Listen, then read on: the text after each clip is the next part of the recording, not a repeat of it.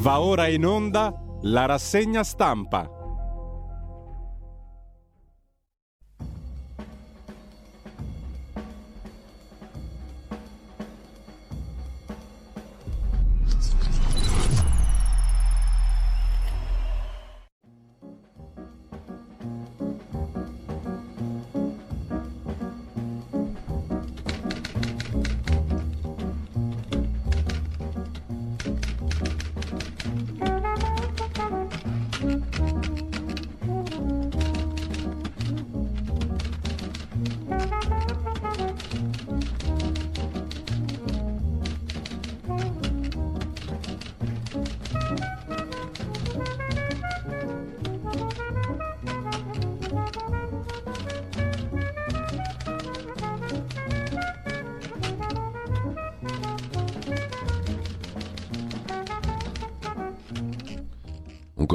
Buongiorno a tutte le ascoltatrici e a tutti gli ascoltatori da Giulio Cainarca. Bentrovati all'appuntamento con la rassegna stampa. Venerdì 29 settembre sono le 7 e 31 vediamo subito l'agenzia ANSA dopo aver ricordato il sito radiolibertà.net, la pagina Facebook di Radio Libertà per il palinsesto quotidiano. Agenzia ANSA che si apre sul Consiglio Affari Interni dell'Unione Europea, patto sui migranti, Roma frena è scontro con la Germania. Dopo l'ok arrivato dal cancelliere tedesco Scholz al regolamento sulla gestione delle crisi migratorie, è l'Italia a frenare sull'intesa per la finalizzazione del patto sulla migrazione e l'asilo. Accuse dall'Italia alla Germania. Spari in un ospedale in una casa a Rotterdam, uccise tre persone, si indaga sul movente. Tornando alle cose italiche, invece, le misure contro l'inflazione, siglato il patto salva spesa Dice Giorgia Meloni un bel messaggio alla nazione, poi vediamo meglio. E ancora in primo piano l'annuncio di Vladimir Putin, lavoriamo ad armi nucleari. E poi ancora titola l'agenzia ANSA l'accesso alla pillola abortiva in Italia è una corsa ad ostacoli. Oggi la giornata internazionale per l'aborto sicuro. Morta in Trentino l'Orsa F-36, dubbi dell'EMPA sulle cause, titola ancora L'agenzia ANSA in prima pagina e poi la pesca di S. Lunga piace e divide per Salvini e poesia, vedremo anche questo, è morto Armando Sommaiuolo, lo ricorderete, volto storico del TG della 7. Stessa questione sollevata da Max del Papa, linfoma. E lui stesso ha fatto gli stessi ragionamenti. Dopo la quarta dose del vaccino non sono stato più io, ha detto il celebre conduttore del TG di La Sette, che è morto giovane, a 70 anni tondi tondi, e ha messo in relazione la sua morte con il vaccino, lo ha detto chiaramente Sommaiuolo prima di morire. Intanto, sempre dalla prima pagina dell'agenzia ANSA, la bolletta elettrica sale del 18,6% nell'ultimo trimestre. E questo potrebbe ostacolare non poco il patto contro l'inflazione, il patto salva spesa del governo di cui parleremo. Intanto lasciamo l'agenzia ANSA, andiamo a vedere subito le prime pagine dei quotidiani di oggi con eh, una certa rapidità perché stamani debutta anche alle otto e mezza una nuova rubrica, una conversazione sui fatti della settimana con il professor Fabrizio Pezzani, docente dell'Università Bocconi ed economista. Eh, Avvenire apre la sua prima pagina, dicevamo, con una manovra in salita e un freno all'inflazione, cioè la manovra di finanza pubblica, la prossima manovra da 20 miliardi, mm, le risorse per i redditi inferiori, frataglio del cuneo e nuova IRPEF fino a 120 euro in più ai redditi medio-bassi, mentre Salvini insiste sul ponte sullo stretto di Messina, titola Avvenire. Lo spread tocca quota 200, qualcuno riporta il fantasma del governo tecnico, Via l'accordo trimestrale contro il caro spesa, appunto un freno all'inflazione. In primo piano però c'è la foto su Avvenire di, degli armeni che fuggono dall'Artsakh, dalla loro enclave, la terra armena dentro l'Azerbaigian, il popolo costretto alla fuga, gli armeni via dal Nagorno-Karabakh, infinita la fila delle auto, 70.000 persone, circa tutti sostanzialmente, erano 120.000 in tutto, 70.000 persone con i nuclei familiari annessi, figli, eccetera, vuol dire praticamente tutti gli armeni dell'Artsakh. Stepanakert, la capitale, addio. Il capoluogo dell'enclave armena dell'Azerbaigian non sarà più capitale di uno Stato che non c'è. L'annuncio del presidente Shakramanian equivale alla più umiliante delle rese, un colpo di spugna a più di 30 anni di irredentismo, tre guerre, 200.000 vittime, da quando, dissoltasi l'Unione Sovietica, gli armeni dell'Artsakh o Nagorno-Karabakh si rifiutarono di far parte dell'Azerbaigian con l'appoggio della madrepatria armenia e la protezione della Russia. Primo piano su avvenire anche le previsioni Istat, italiani sempre più vecchi, sempre meno figli, sempre meno lavoratori, famiglie sempre più piccole, in crescita le diseguaglianze tra nord e un sud molto più invecchiato. L'Istat prevede che nel 2050 un italiano su tre avrà più di 65 anni, attualmente meno di uno su quattro. Nel 2042 vivranno da soli 9 milioni e 800 mila persone, soprattutto anziani, un milione e mezzo in più degli attuali 8,4 milioni. La popolazione da 59 milioni attuali passerebbe a 58,1 milioni nel 2030, scendendo a 54 milioni 400 mila nel 50 45 milioni 800 mila nel 2080, come nel 1945, quando però la popolazione era molto più giovane, scrive Avvenire in prima pagina. Infine Europa, per il patto europeo a frenare l'Italia, tensione con Berlino, poi vedremo il perché. Il Corriere della Sera, lo vediamo subito al volo, titolo principale dedicato agli sbarchi, frenata sul patto europeo, l'Italia chiede tempo perché il patto è stato modificato per verificare i nuovi passaggi introdotti. L'Italia avvisa i tedeschi, sotto la cui bandiera battono i mari ben sette navi delle ONG. Il ministro degli esteri Tajani ha detto se la Germania le finanzia allora accolga lei i migranti, col che tutto sommato la sparata del Crippa non era poi così cretina, diciamo tutto sommato, no?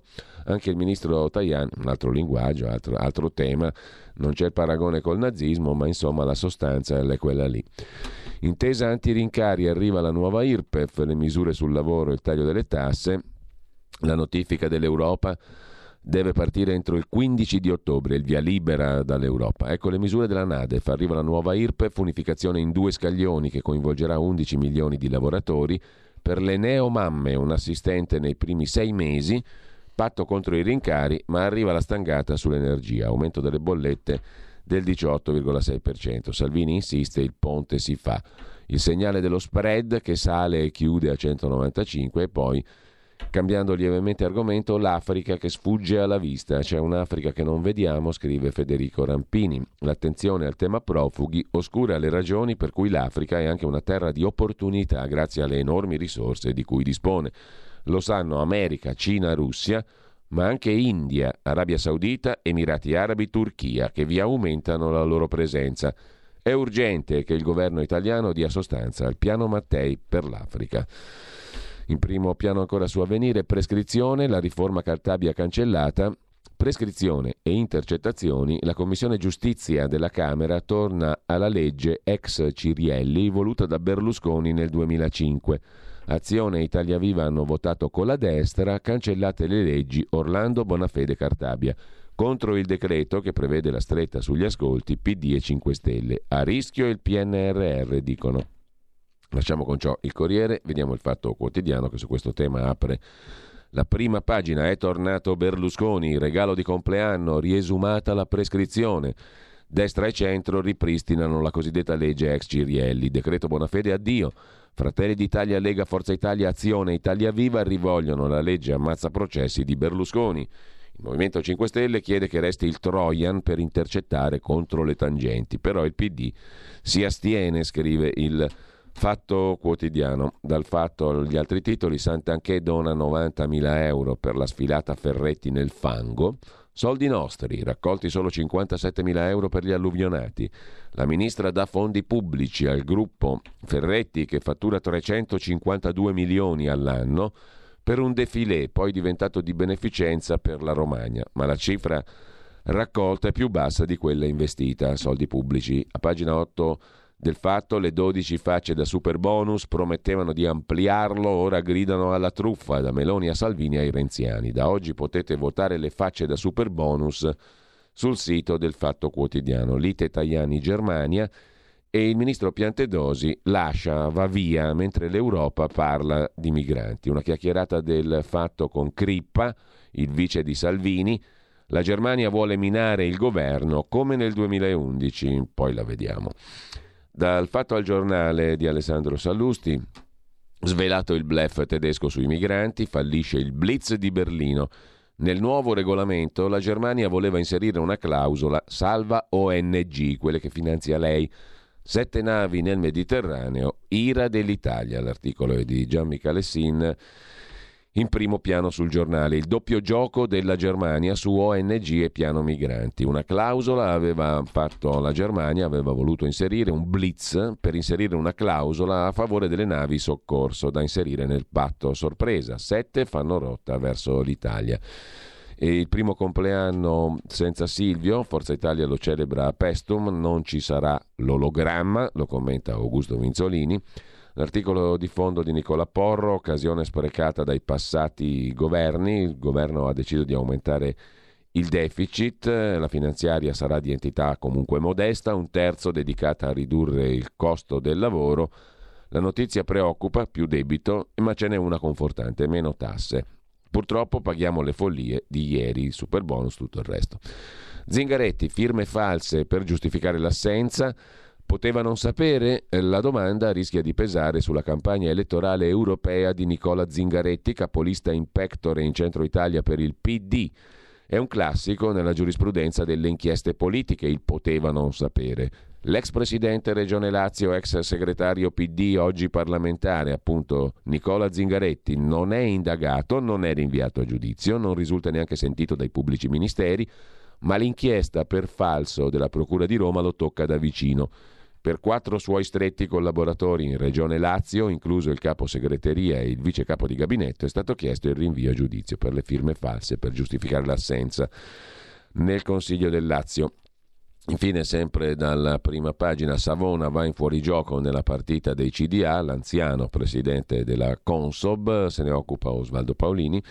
Mentre la Commissione Finanze del Senato si avvia a discutere il disegno di legge sulla competitività dei capitali voluto dal governo per arginare la fuga delle società quotate all'estero, fuori dal Senato è uno sproloquiare di aspiranti legislatori che ritengono di dover spiegare a chi è stato eletto su cosa legiferare. L'ultimo a scendere in campo è il presidente Consob Paolo Savona nel tentativo di frenare l'attività legislativa senza averne titolo. Insomma, un attacco a Savona po' gratuito, perché di Savona ormai non si interessava più nessuno, che il giornale porta in prima pagina.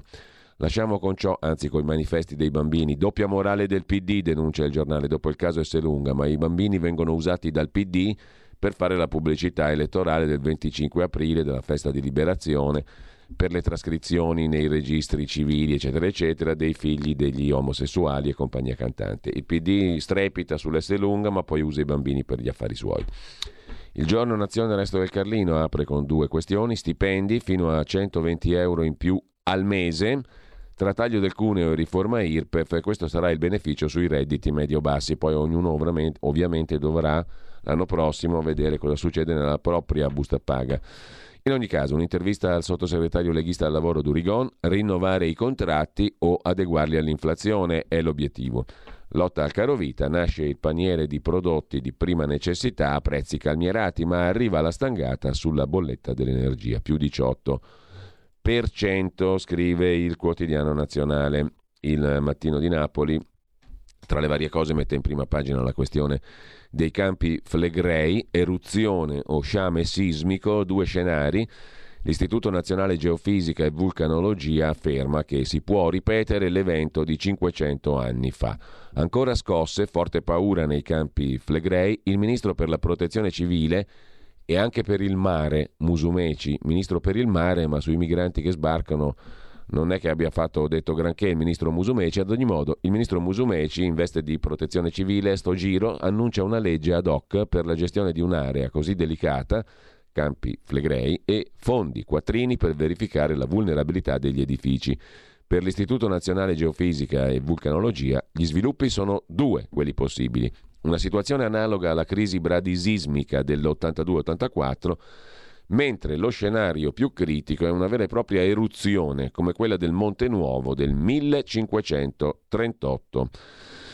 Lasciamo con questo anche la prima pagina del mattino di Napoli, sguardo al tempo di Roma. Apertura come sempre a tutta pagina dedicata agli aiuti alle famiglie, più sconti, meno tasse. Parte il carrello tricolore nei negozi costi ridotti per i beni di largo consumo. Le stime del vice ministro Leo tra cuneo fiscale e riforma IRPEF in busta paga 120 euro in più. Come alimentare aspettative che saranno puntualmente deluse? Verrebbe da dire, speriamo di no, previsti 150 milioni per assistere le neomamme nei primi sei mesi. Don Patriciello al Senato, lo Stato è andato a Caivano, sono rimasto stupito dalla visita di Meloni, non credevo che venisse qui. Dieci anni di sofferenza e ora nuova vita per Monte Paschi Siena e la Germania che crea tensioni sui migranti. La Repubblica apre la sua prima pagina con l'allarme. Allarme spread, mercati, fate presto, crolla tutto, arriva Draghi, via la Meloni, via Berlusconi, via tutti. La manovra in deficit del governo fa toccare quota 200, poi il calo. Il sottosegretario leghista all'economia Freni della Lega, non siamo come nel 2011. Con lo stop BCE e gli acquisti dei titoli di Stato, l'Italia dovrà collocare 150 miliardi di euro. Parla Carlo Bonomi, presidente Confindustria, non laureato. Preoccupano il debito e la spesa pubblica. Troppo alti, dice il ragionier Bonomi che si passava di dottore. Giovanna Mezzogiorno, attrice, crudeltà sul set per il mio corpo in sovrappeso, un corto per denunciare il body shaming della cicciona Giovanna Mezzogiorno. Patto sui migranti, Roma si sfila, Tajani attacca Berlino sulle organizzazioni non governative. Poi c'è il sindaco scopatore di Santa Marinella, l'alcova del sindaco Tidei nel giallo sexy di Santa Marinella. Il fogliettone di fine estate 2023, pagina 31 della Repubblica. Eh, e poi c'è Massimo Recalcati, psichiatra da par suo che si occupa dello spot pubblicitario, naturalmente, dell'S lunga, il padre e la madre visti con gli occhi di un bambino. Può uno spot pubblicitario diventare un test di Rorschach, quello della macchia collettivo, nel quale si proiettano fantasmi ideologici di un paese? Non ho nessuna nostalgia per la famiglia tradizionale patriarcale, sentenzia recalcati e ritengo che il diritto al divorzio sia una conquista civile irrinunciabile. Porca malora, uè, com'è progressista questo qua. Mentre lasciamo Repubblica e andiamo alla consorella per parte di Loggia, la stampa, lo spread vola a 200, stangata bollette. Annalisa Cuzzo Crea ci racconta dello spettro dei tecnici tra Giorgia e Ellie. Ellie Line stradifesa da um, Bersani, l'anziano ministro Bersani, ex ministro, su, in un'intervista di cui non ricordo la testata. Comunque Bersani dice che Ellie Line è l'unica speranza. Dopodiché migranti, l'Italia rompe con l'Europa. La minaccia nucleare di Putin non va sottovalutata, scrive Anna Zafiesova. I single superano le famiglie con figli mm, e sempre dalla prima pagina della stampa di oggi, liberate Khaled, una lettera appello sul ragazzo italo-palestinese arrestato in Israele. Scriviamo questa lettera come accademici italo-palestinesi e palestinesi con grande preoccupazione per le sorti di Khaled el-Kaisi, arrestato al ponte di Allenby dall'esercito di occupazione israeliano il 31 agosto del 23. E lasciamo con ciò la prima pagina della stampa, vediamo la verità di Maurizio Belpietro. L'Italia si scontra con la Germania e blocca i giochini sulle ONG. L'Unione Europea va in ordine sparso sull'immigrazione, come al solito. La Germania insiste per finanziare chi traghetta clandestini in Italia, Tajani protesta, Piantedosi congela il patto sui migranti perché vuole che i volontari portino chi soccorrono nei paesi di bandiera della nave, cioè in Germania in questo caso. Poi c'è l'anticipazione del libro di Antonio Fazio, l'ex governatore di Banca Italia, che spiega che sciagura è stata entrare nell'euro, lo vedremo meglio. E ancora in primo piano il commento del direttore Belpietro. L'esercito nelle strade, tra criminali e soldati, la sinistra sta coi criminali. Giorgio Gandola, Miss America spinge l'energia nucleare e manda in tilt il Partito Democratico americano. Il sindaco Hot, quello di Santa Marinella, ci insulta, scrive Giacomo Amadori, ma c'è nel video qualcosa che lo inchioda. Il sindaco Tidei, PD, ripreso durante un rapporto negli uffici comunali, smentisce e minaccia querele. Peccato che il filmato non dia spazio a equivoci. L'ex amministratore dei Benetton Castellucci per la strage sull'autobus, condannato a sei anni per i 40 morti, E poi pulizia etnica degli armeni, la Chiesa resta zitta, Bersani e compagnia in ansia per la bimba dello spot, snobbano i piccoli feriti in Nagorno-Karabakh, un bimbo armeno, la foto in prima pagina, ferito. Cristiani perseguitati e deportati a due passi da noi, scrivono Claudio Antonelli e Francesco Bonazzi. Si realizza il progetto Pulizia etnica in Nagorno-Karabakh. Il presidente scioglie la Repubblica separatista, i profughi quasi 80.000.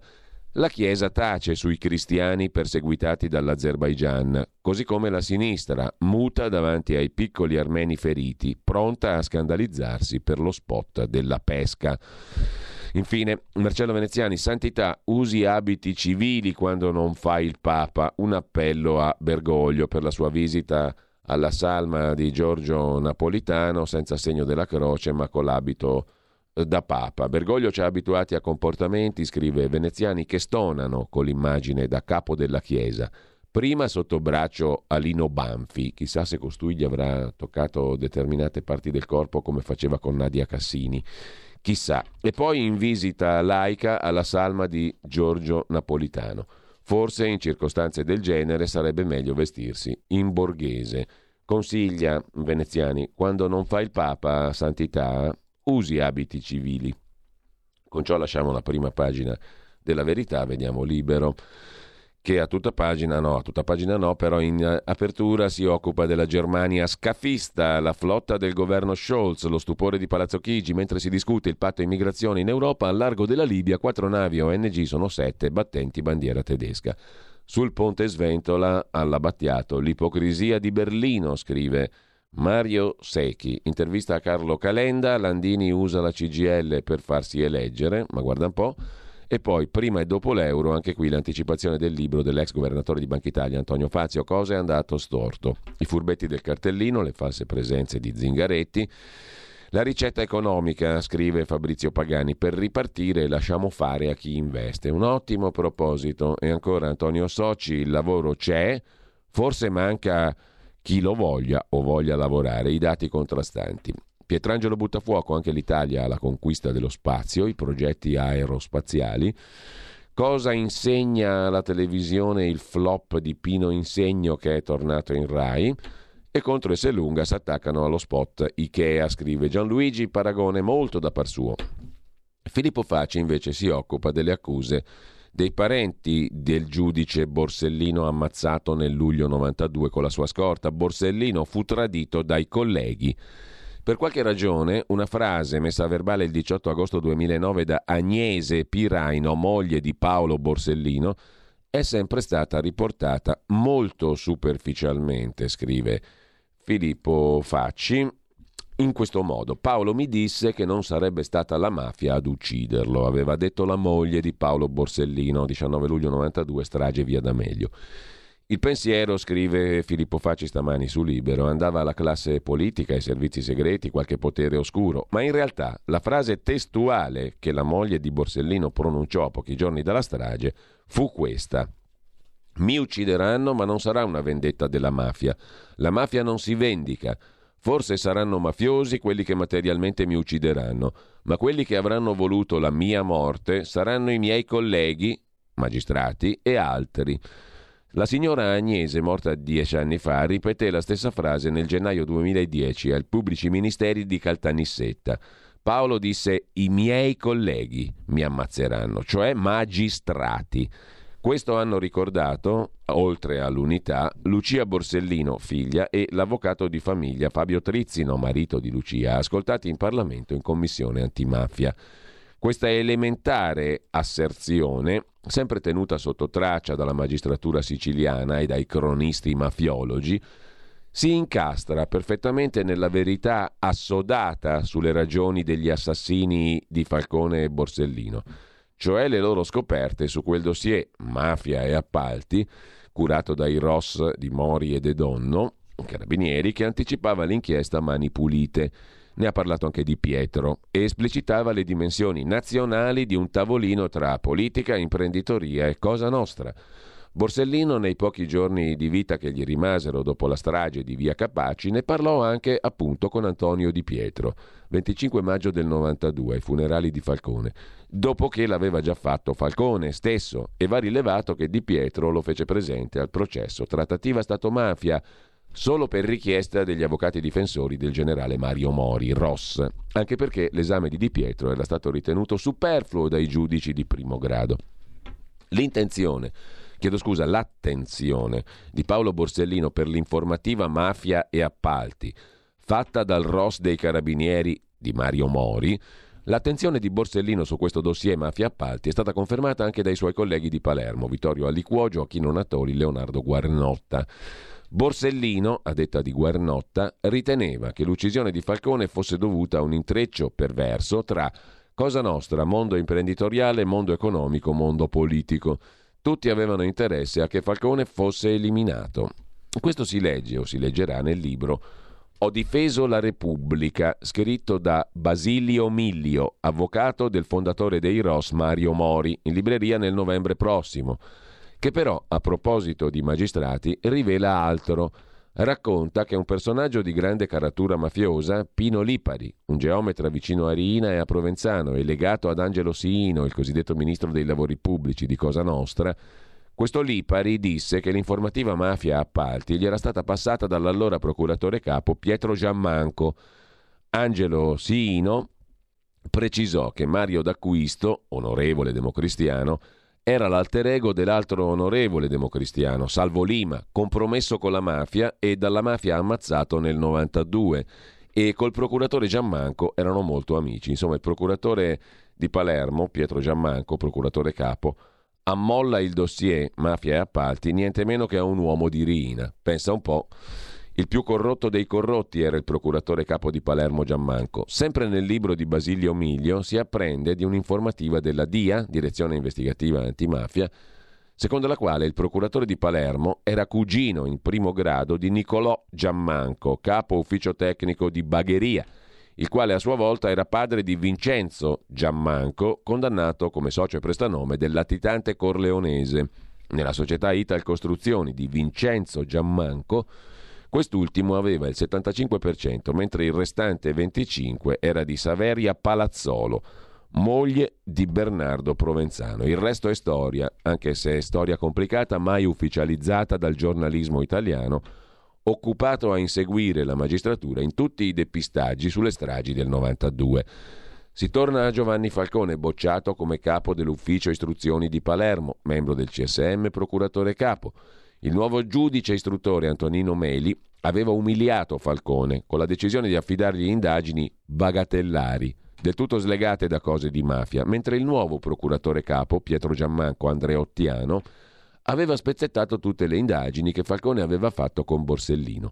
L'omicidio dell'Andreottiano Salvo Lima, parentesi, sarà attribuito alla sua ininfluenza non era stato capace di difendere i mafiosi nel precedente maxi processo alla mafia fatto da Falcone e Borsellino, ma anche all'informativa mafia e appalti, che da principio era stata consegnata dai Ross a Giovanni Falcone e non al procuratore capo Giammanco, del quale l'allora colonnello Mario Mori non si fidava. Da qui per la prima volta si era sviluppata un'indagine sulle turbative realizzate nelle gare di appalti pubblici partendo dagli interessi mafiosi emerse il fatto che dei tre protagonisti cointeressati, mafia, imprenditoria e politica, le ultime due, imprenditoria e politica, non erano vittime, ma partecipi dell'attività criminosa, della spartizione di proventi illeciti. Ebbene, Falcone, 20 febbraio 91, portò l'informativa a Pietro Giammanco. Da allora non se ne seppe più nulla, salvo che, accusa l'avvocato di Mario Mori, Basilio Miglio, il Giammanco, il procuratore capo, fa avere l'informativa niente meno che ai mafiosi, ai corleonesi. Il procuratore Guido Loforte, braccio destro di Giammanco, ha confermato a processo che Giammanco chiuse l'informativa mafia e appalti dei Ross data a Falcone in cassaforte. Pochi giorni dopo, 15 marzo 91, Falcone ne riparlò durante un convegno. Parlò di intreccio, mafia e imprenditoria e disse la mafia è entrata in borsa aveva compreso che dietro la quotazione in borsa del gruppo Ferruzzi c'era Cosa Nostra. Gardini poi si ammazzerà. o verrà ammazzato. In seguito, chissà come, l'informativa Mafia e Appalti lasciò la cassaforte del procuratore Giammanco e circolò fuori dalla procura. Il magistrato Antonio Ingroia parlerà del legame tra Pietro Giammanco e Salvo Lima. Paolo Borsellino mi disse testualmente Giammanco è un uomo di Lima, ha ricordato Ingroia. Affermazione per la quale io rimasi turbato, scrive Filippo Facci, anche per quello che dell'onorevole Lima si era detto per anni a Palermo. Io rimasi turbato e naturalmente Ingroia. Ingroia non sarà il solo magistrato a soffermarsi sui rapporti politici di Giammanco con Salvo Lima e con l'ex presidente della regione Mario D'Acquisto. Dirà Alfredo Morvillo, cognato di Falcone, era noto a tutti che Giammanco era amico del noto onorevole D'Acquisto, uomo al centro dell'attenzione quando si affrontano temi politica-mafia. Pietro Giammanco, procuratore capo a Palermo, conclude Filippo Facci, non fu mai processato per l'ambiguità dei suoi rapporti particolari. Resta solo il fatto che cercò di liberarsi in tutti i modi del dossier mafia appalti, anzitutto rispedendolo a Falcone, agli affari penali, e ottenendone in cambio, 23 agosto 91, una risentita risposta del ministro della giustizia Martelli, il quale chiese a Giammanco cosa c'era di vero circa un contrasto con i ROS dei carabinieri. Non risulterà superato il contrasto neanche 30 anni dopo, è la ragione per cui una avversione cannibalesca tra la Procura di Palermo e il ROS dei carabinieri sfocerà in inutili processi della Procura di Palermo contro il ROS, a dispetto di battaglie contro la mafia, vinte più dal ROS che dalla Procura. Dirà Basilio Miglio, legale di Mario Mori, che fu anche senatore del Partito Radicale, uno strano destino accomuna gli ufficiali del ROS. Il generale Subranni fu il primo a percepire la pericolosità dei corleonesi. Il generale Mori, il colonnello De Donno ne inquadrano le operazioni criminali in campo economico e ne catturano il capo dopo un quarto di secolo, tutti e tre imputati per aver favorito la mafia minacciando il governo. Penso che Kafka, osserva Miglio, ne avrebbe fatto i personaggi ideali di uno dei suoi racconti. Un nuovo modo per sostenere la tua radio. Visita radiolibertà.net. Ti basta un clic e potrai versare il tuo contributo volontario direttamente online. Potrai donare con ogni tipo di carta di credito, anche prepagata. Ti aspettiamo online su radiolibertà.net. Sostieni la tua radio con il tuo contributo volontario. Radio Libertà. La tua radio. Diamo voce alla nostra gente. Stai ascoltando Radio Libertà. La tua voce libera, senza filtri né censura. La tua radio. Andiamo a Italia oggi, notificati una pioggia di preavvisi di fermo amministrativo sui veicoli con l'intimazione di pagare entro 30 giorni, pena il blocco della circolazione. L'Agenzia delle Entrate e Riscossione, ADER, in conseguenza del completamento della verifica dei carichi di istanze di rottamazione, sta trasmettendo in massa ai contribuenti italiani comunicazioni preventive di fermo amministrativo su autovetture e motocicli. Auto tornano le ganasce. Scrive Italia Oggi, poi nonostante il digitale ci sono 811.000 posti di lavoro non qualificati, l'Italia continua a registrare una forte richiesta di lavoratori non qualificati. Nel 22 erano disponibili 811.000 posizioni non qualificate, 16% delle opportunità totali di lavoro. Questo trend si conferma nel 2023. Le aziende italiane che a settembre hanno cercato oltre 69.000 addetti non qualificati, 13% delle posizioni aperte in totale. L'analisi rivelato, l'analisi di Fondazione Sussidiarietà, ha rivelato un aumento delle opportunità per i lavoratori meno qualificati, passate da 650.000 posizioni nel 21 a 811.000 appunto nel 22, più 25% in un anno i posti di lavoro non qualificati disponibili. Infine la rubrica diritto e rovescio, il corsivo del direttore Magnaschi, il comune di Milano, di Milano dico, è in fortissimo arretrato per approvare pratiche edilizie. Ogni pratica di questo tipo conclusa rende possibili nuovi investimenti, crea posti di lavoro, rende disponibili nuove abitazioni, frutta un sacco di imposte per il comune. Un comune dovrebbe impegnarsi per rendere al più presto disponibili le pratiche edilizie. Per motivi che in qualsiasi impresa privata sarebbero inspiegabili, il Comune di Milano però non ce la fa. Da qui l'offerta dell'Associazione Costruttori Milanesi a Simpredil di stanziare 600.000 euro per pagare 20 persone che, senza sostituirsi ai dipendenti comunali, sveltiscano le pratiche edilizie, che, dice il sindaco Sala, sono aumentate del 40% rispetto a tre anni fa. Ma i verdi sono contro. Se non c'è la ripresa, se ne lamentano. Se c'è, la spengono, conclude Magnaschi su Italia Oggi. Eh, rapidamente dal quotidiano dell'editore svizzero De Benedetti, in prima pagina sul domani, la truffa dell'Enel che imbarazza un senatore di Forza Italia, Francesco Silvestro, allaccio abusivo in azienda, condannato suo fratello, mentre il fratello senatore di Forza Italia è diventato presidente della bicamerale questioni regionali. Sul Sole 24 ore, il quotidiano di Confindustria, IRPEF, sconto massimo per 10 milioni di di persone, la manovra è in salita ma il governo interviene sull'IRPEF, si lavora ad accorpare i primi due scaglioni IRPEF estendendo fino a 28.000 euro l'aliquota del 23%. Ciò porterà a uno sconto massimo di 260 euro per i redditi da 28.000 euro in su e per 10 milioni di contribuenti. Il taglio sarà percentualmente più elevato nella fascia 21-28.000 euro. Se combinato col taglio del cuneo, lo sconto IRPEF porterà a un beneficio massimo di 120 euro al mese.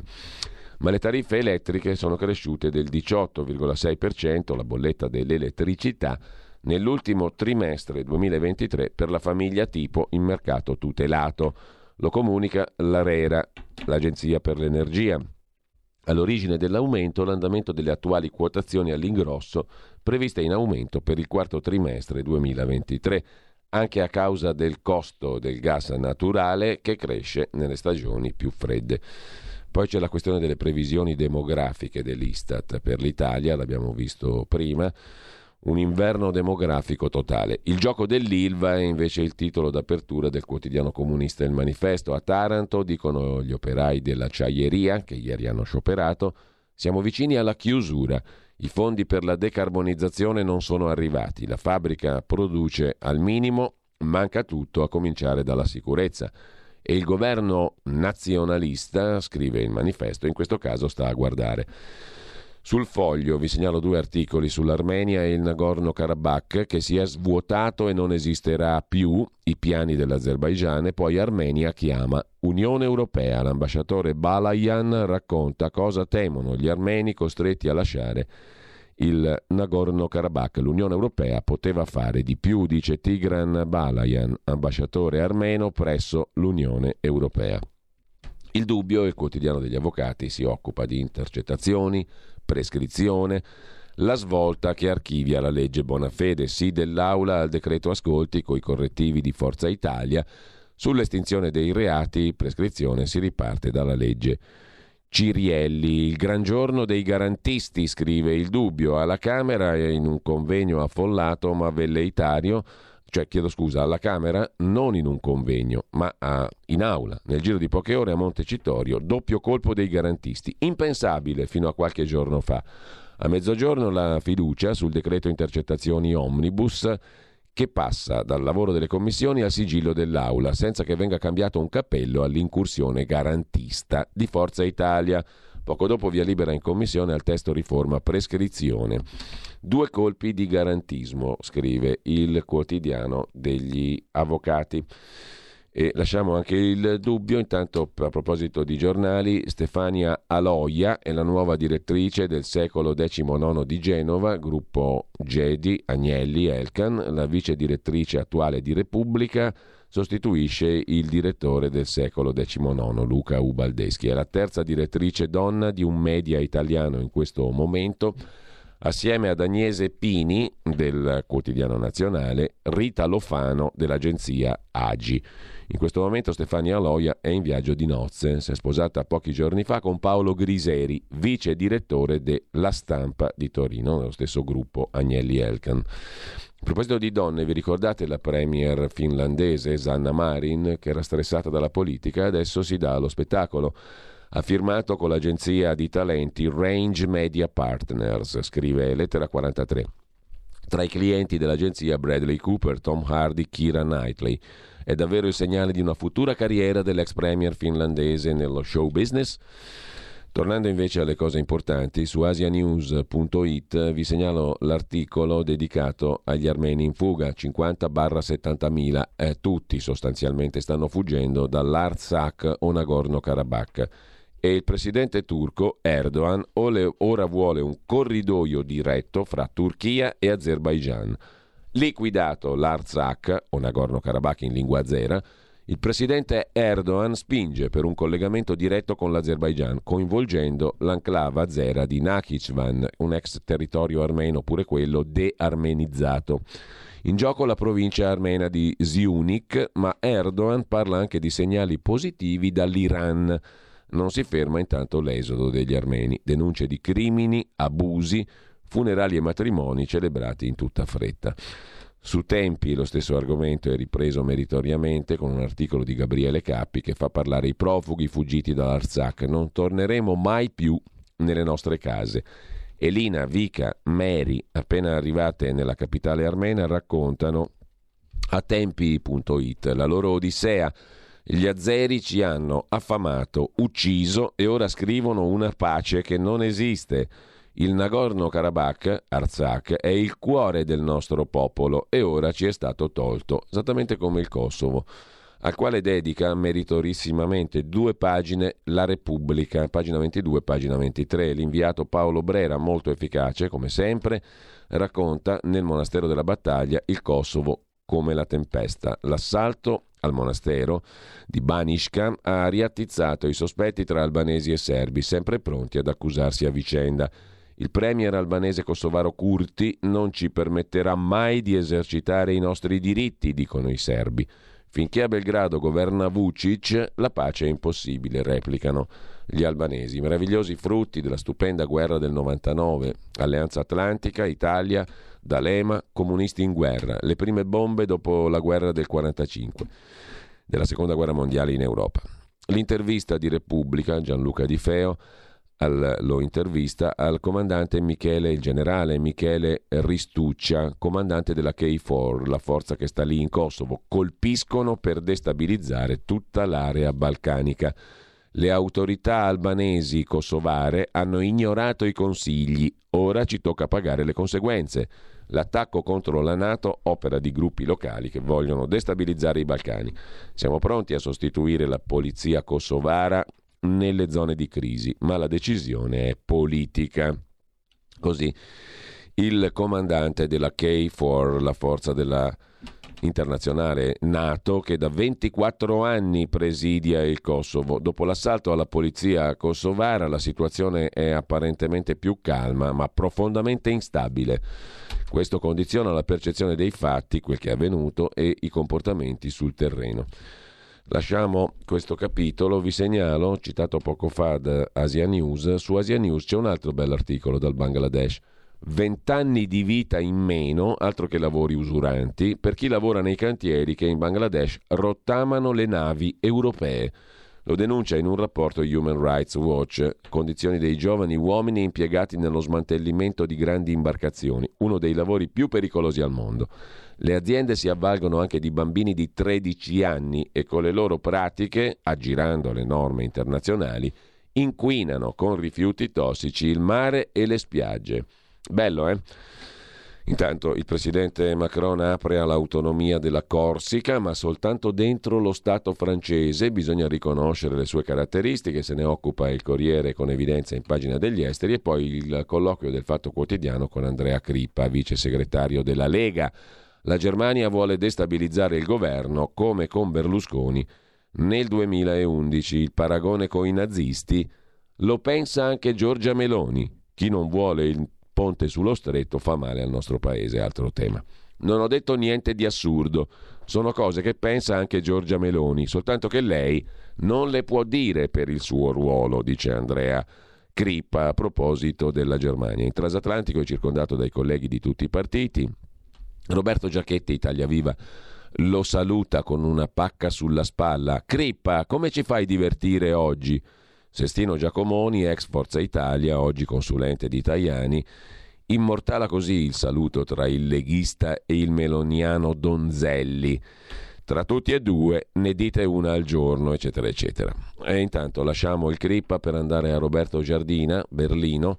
Berlino tira dritto. La sostanza è questa. Navi di organizzazioni non governative tedesche verso l'Italia. Altre organizzazioni riceveranno finanziamenti per operare nel Mediterraneo. Tajani protesta, così incentivate l'immigrazione. Questo è il racconto sul quotidiano nazionale. A proposito di Tajani, su Repubblica l'intervista al ministro degli esteri. Sette navi delle ONG verso Lampedusa non sono un caso. La Germania deve chiarire, dice il ministro Tajani. Mi chiedo se dietro le navi umanitarie ci siano interessi elettorali. Non vogliono migranti nelle città tedesche. Salvini fa Salvini, ma il governo resta unito. In Europa saremo sempre in famiglie diverse. Noi siamo un partito affidabile. Non sono un megalomane, non penso di essere l'erede di Berlusconi. Forza Italia dovrà essere più aperta. A proposito invece di eh, sostanze chimiche pericolose, non solo in Bangladesh, in nove anni, scrive Marco Cobianchi per truenumbers.it, riporta oggi Italia Oggi a pagina 10, in nove anni le sostanze chimiche pericolose per la salute sono passate da 36 a 40 milioni di tonnellate, secondo una rilevazione Eurostat. Non fa paura, insomma, soltanto la CO2, l'anidride carbonica. A proposito di clima, invece, vi segnalo su Atlantico Quotidiano, nicolaporro.it, il pezzo di Marco Ugo Barsotti sulla crisi climatica che non c'è, lo aveva certificato uno studio, che però ha fatto questa conclusione scomoda, quindi è stato ritirato. E l'articolo era stato firmato da Alimonti, che noi conosciamo benissimo, Gianluca Alimonti, che ha collaborato tante volte, l'avete sentito tante volte qui a Radio Libertà, e il fratello di Prodi, Franco Prodi, che abbiamo interpellato ma si è rifiutato di intervenire in radio. In ogni caso, non è questo il punto. Lo studio dei due, Alimonti Prodi, è stato ritirato dietro la pressione della lobby catastrofista. Eventi estremi non aumentati, certificava lo studio, ma per l'IPCC la crisi climatica è solo un termine mediatico. Molto interessante, andate a leggervi il pezzo su Atlantico Quotidiano, mentre c'è anche una parodia romanesca dello spot dell'S lunga. Tiriamo un po' il fiato e vediamo un po' se è interessante o meno un rotolo di carta igienica al posto della pesca, protagonista dello spot dell'S lunga. C'è un video parodia di tale Angelica Massera, versione vita reale, famiglia romana di divorziati. Si vede lei aggirarsi frettolosa con una maglietta con scritto sopra ansia tra le corsie del punto vendita, cerca il suo Manuel, il figlio che si è allontanato come sempre. Poi lo ritrova nel reparto frutteria di fronte alle pesche per divorziati. Il ragazzino chiede alla mamma se c'è qualcosa che le ricorda l'ex marito e lei risponde sì, i broccoli. Poi la spesa continua, fra pochi beni acquistati una confezione di carta igienica. Si torna a casa, arriva il momento in cui il bambino scende per incontrare il papà e in macchina la sorpresa per lui, un rotolo di carta igienica per fargli capire cosa pensa la ex moglie. Che stai mangiando stasera, bello? Manuel, Manuel!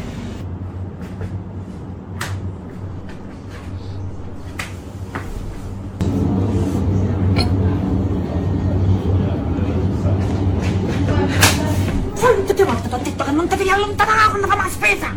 Che stai a fare qua? No, ma perché i peschi mi fanno pensare a papà, no? C'è sta qualcosa che ti fa pensare a papà invece a te?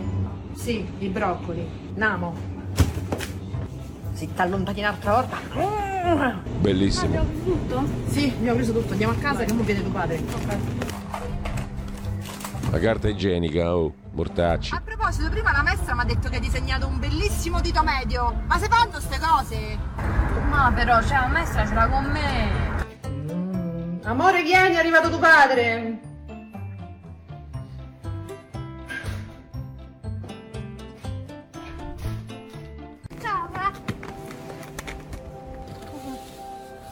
Tieni, vabbè, questo lo da mamma. E perché no, mamma? Perché dice che sei uno strano. E beh, oh. Il rotolo di carta igienica per il papà perché papà dice che sei uno stronzo. Mentre Max del Papa commenta su Italia Oggi la campagna pubblicitaria dell'Esselunga che reinventa in fondo il carosello. Basta un frutto per accendere una scintilla di commozione. Cosa ci sia poi di perverso in tutto questo? Non si capisce. Sul Corriere della Sera trovate le opinioni del regista spot, dello spot di Esselunga. Il regista è francese, Rudy Rosenberg. Ho scelto la bambina Emma tra 200 bimbi, le critiche per me è un video dolce, sul web 2 milioni e mezzo di interazioni. Sulla stampa invece parla Roberto Selva, direttore marketing di S. Lunga. Troppa dietrologia, quello spot è fiction, per noi è la storia di una coppia come altre. È stato un lavoro di squadra, abbiamo avuto il coraggio di fare una campagna con un linguaggio non convenzionale. E ehm, invece a proposito di interpreti mm, c'è l'impareggiabile attore, doppiatore e regista Giancarlo Giannini, 81 anni, che interpreterà i discorsi di Berlusconi alla festa di Pestum di Forza Italia. Imiterò il suo entusiasmo, dice l'attore. Non sono né di destra né di sinistra, ma lo conoscevo. Le critiche sono inutili, è il mio lavoro. Diventerò come lui ci siamo frequentati, mi invitava sulla sua barca, conosceva a memoria le battute dei miei film. Quando stava ideando Striscia alla notizia me ne propose la conduzione, ma io declinai. Adesso per una questione di valori, di valori Giancarlo Giannini è tornato sui suoi passi e interpreta Berlusconi. Eh, il sindaco di Santa Marinella, a pagina 31 di Repubblica, tra sesso e cimici, ma mia moglie mi ha perdonato, racconta il sindaco PD. E poi chi sono questi fantomatici amici di Orgosolo che hanno fatto un cartello funebre per eh, la scomparsa e dicendosi profondamente scossi per la tragica scomparsa di Matteo Messina Denaro? Il giorno dopo la tumulazione del mafioso, in Sardegna sono spuntati manifesti funebri per ricordare il boss firmati Amici di Orgosolo, profondamente scossi per la scomparsa. L'agenzia funebre è stata contattata per affiggere i manifesti in nove punti della città, spesa 60 euro. C'è chi pensa a una goliardata, scrive Dagospia. Sempre da Dagospia, ma ripreso da leggo.it, era meglio se stavo zitta. Questo è lo sfogo su TikTok della diciannovenne stuprata dal branco a Palermo la sua storia è già finita nel dimenticatoio, la giustizia è lontana, lei continua a essere insultata e giudicata sui social. Era meglio se quella donna si faceva i fatti suoi e non chiamava l'ambulanza quella notte, non avrei denunciato. Voglio tornare alla mia vita normale, dice la ragazza stuprata. Vorrei sapere cosa diranno queste persone se la faccio finita, se mi ammazzo.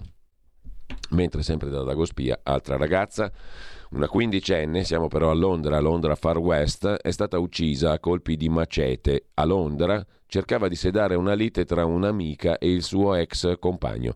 La vittima è stata ammazzata da un diciassettenne armato di coltello grande come una spada. Da inizio anno a Londra accoltellati a morte 13 adolescenti. I media parlano di epidemia di accoltellamenti. Per molti pischelli inglesi, e non siamo a Napoli, avere il coltello in tasca è diventato come portare il telefonino. A proposito di cose strambe, invece, un consiglio per tenere lontani gli orsi ce lo può dare il Giappone. Alcune città giapponesi hanno iniziato a impiegare dei lupi robot, terrificanti a vedersi con gli occhi rossi illuminati, per tenere lontani gli orsi dai centri abitati.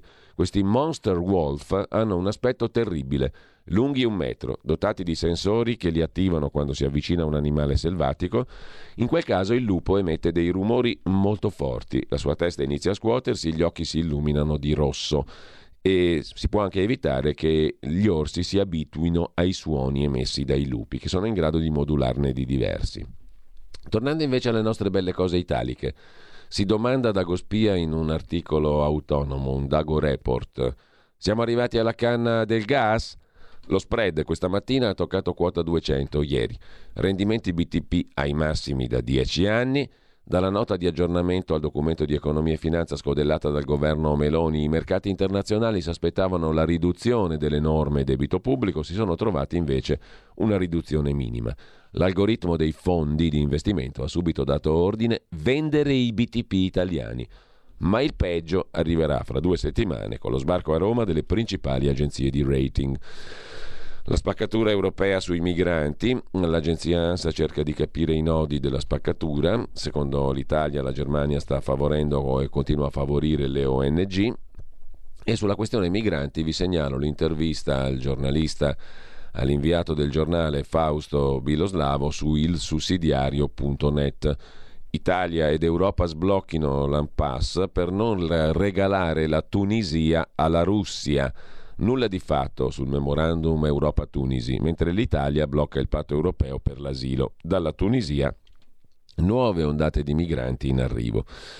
Per quanto concerne invece l'inflazione, ne ha parlato il ministro Urso, vediamo un po' in che termini, no? il patto anti-inflazione. L'inflazione inizierà domenica, primo ottobre, il che... trimestre anti-inflazione eh. inizierà domenica, primo ottobre, con il carello tricolore, il carrello è bello tricolore. che sia un carello tricolore, cioè il carello della spesa. Il carello, attenzione, non che il è quello carrello. su cui dobbiamo intervenire, che è quello che più colpisce le famiglie italiane con i beni alimentari, ma anche con beni a largo consumo, l'igiene per la casa, l'igiene per la persona, i prodotti per l'infanzia.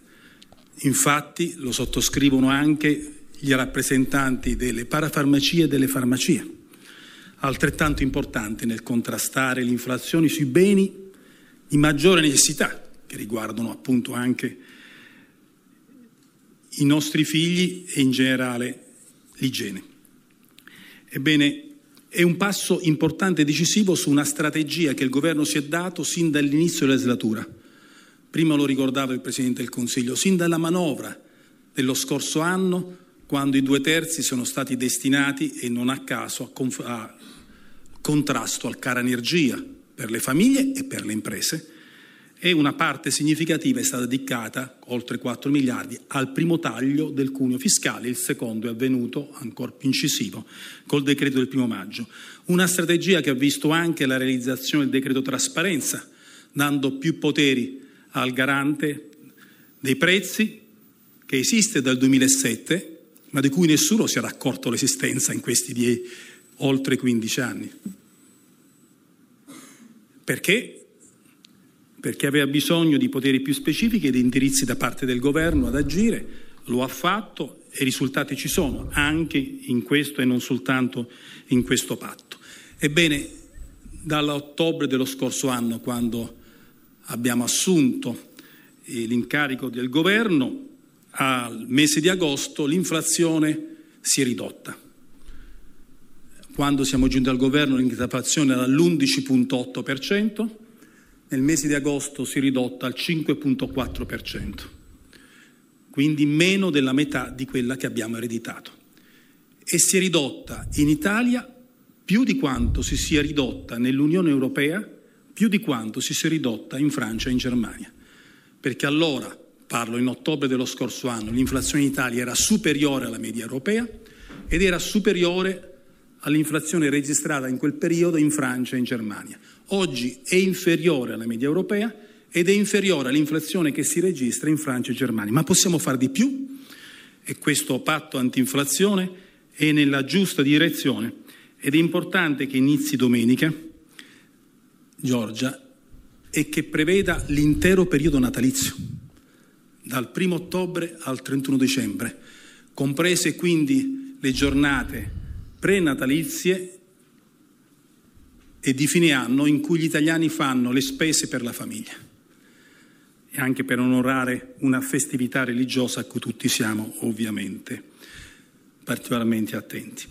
Ovviamente, particolarmente, diciamo così, ma ha parlato anche Giorgia Meloni sullo stesso argomento, più o meno, un patto anti-inflazione, bel messaggio alla nazione, dice il Presidente del Consiglio. Voglio ringraziare eh, tutto il mondo produttivo, voglio ringraziare eh, le filiere, voglio eh, ringraziare tutte le realtà e le associazioni che hanno eh, dato la loro disponibilità a sottoscrivere questo patto eh, antinflazione, un, uno strumento attraverso il quale noi lavoriamo insieme per eh, calmierare i prezzi sui principali beni di largo consumo. E io vi ringrazio perché eh, credo sinceramente che questa iniziativa vada al di là del valore economico che ha. Credo che sia anche un bel messaggio, un messaggio che noi diamo eh, alla nazione, che diamo ai cittadini italiani sulla capacità che l'Italia ha ancora nei momenti di difficoltà di lavorare insieme, di cercare di muoversi eh, come, come una comunità per raggiungere degli obiettivi. Questo è, secondo me, quello che accade oggi ed è un messaggio estremamente eh, prezioso. Io penso che sia la prima volta che eh, tutto il sistema Italia, gli attori delle filiere dell'agroalimentare, dei beni di largo consumo firmano un patto con il governo per tenere sotto controllo i prezzi del carrello della spesa, per aiutare le famiglie italiane, particolarmente quelle che sono maggiormente in difficoltà. Così Giorgia Meloni. Adesso tra pochissimo eh, la pausa e poi una conversazione, credo che partiremo proprio anche, o meglio, anche, parleremo anche di questo con il professor Fabrizio Pezzani tra pochissimo. Nel frattempo vi segnalo sia sulla verità che su Libero le anticipazioni del libro Le conseguenze economiche dell'euro pubblicato dall'editore Cantagalli, scritto da Antonio Fazio, Antonio Lucia Fazio per essere precisi, l'ex governatore della Banca d'Italia, scetticissimo sull'euro da sempre. Mm, tra poco, tra pochissimo la conversazione con il professor Fabrizio Pezzani, parleremo di economia, degli SOS, di Bonomi, del taglio delle tasse, della Confindustria, del governo tecnico, lo spettro che ritorna e non facciamo in tempo purtroppo a dare conto dell'incontro faccia a faccia tra il sindaco di Milano Beppe Sala e il ministro delle infrastrutture vice premier Matteo Salvini ieri, le infrastrutture di Milano ma non solo. Eh, la conferma della disponibilità a portare avanti il finanziamento linea metro 1 fino a Baggio, quella per la metro tramvia Milano-Limbiate, ma anche l'autorizzazione a installare nuovi autovelox a Milano, ha chiesto Sala a Salvini, in particolare davanti alle scuole. Salvini che insiste sul ponte per iniziare i soldi ci saranno. Tassa di soggiorno a Milano a 10 euro, chiede Sala a Salvini, equiparare Milano a Roma. Il traffico vicino alle scuole e gli autovelox. E su Milano ci sarebbe da leggere anche il pezzo di Gianni Barbacetto, la rubrica Nordisti, sul Fatto Quotidiano. Uh, Beppe Sala, ora è accaduto, uh, il sindaco ha rotto con la città di Milano, rottura sentimentale fra il sindaco e la città. Su Libero invece c'è una bellissima zona di Milano, zona Selinunte, la Caivano di Milano, il quartiere dove i bimbi non vanno a scuola. Strada e piazza imperversano violenze e abusivi, allarme dei parroci, dispersione scolastica altissima. Siamo in zona San Siro, mentre lascia Bradburn. Il numero uno di Brera, James Bradburn, direttore di Brera per otto anni, ho tenuto a distanza la politica, dice la sua anche lui su Milano. Dimostri più coraggio questa città. Ho scoperto la burocrazia, ma non ho mai chiesto aiuto ai ministri. Il turismo, la città è sulla strada giusta. Stai ascoltando Radio Libertà. La tua voce libera, senza filtri né censura. La tua radio.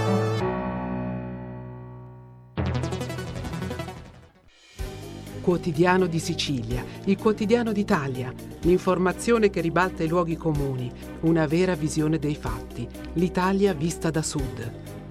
Ogni siciliano che vive in Italia e nel mondo è una risorsa, è protagonista della crescita della nostra nazione. Dai forza alla crescita della nostra isola, abbonandoti al QDS digitale più archivio a soli 99 euro annui. Quotidiano di Sicilia, il quotidiano d'Italia una scelta di valore.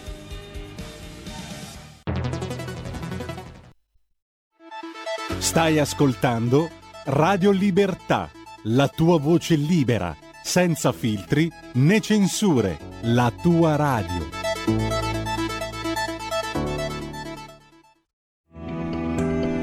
Il meteo.it presenta le previsioni del giorno.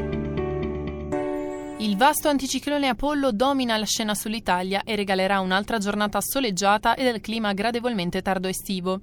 In mattinata ampio soleggiamento da nord a sud con cieli pressoché sereni ovunque, salvo per qualche nube irregolare al nord-ovest su Toscana, Isole Maggiori e Basso Tirreno. Nel pomeriggio la situazione poi non cambierà di molto, anche se qualche rovescio potrà verificarsi sulla Calabria e sulla Sicilia orientale. Per ora è tutto da ilmeteo.it dove il fa la differenza. Per tutti i dettagli come sempre c'è la nostra app. Un saluto da Alessandra Tropiano. Avete ascoltato le previsioni del giorno.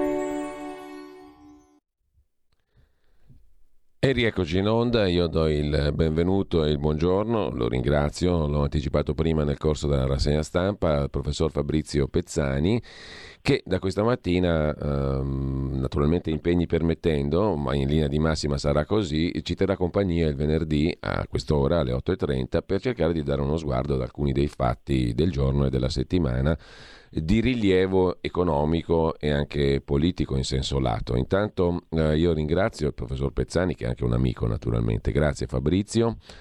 E buongiorno. e buongiorno. Allora, abbiamo appena preso in rassegna stampa una serie di cose che ci terrebbero qui a discutere l'intera mattinata, anche con la partecipazione di chi ci ascolta, sarebbe molto interessante.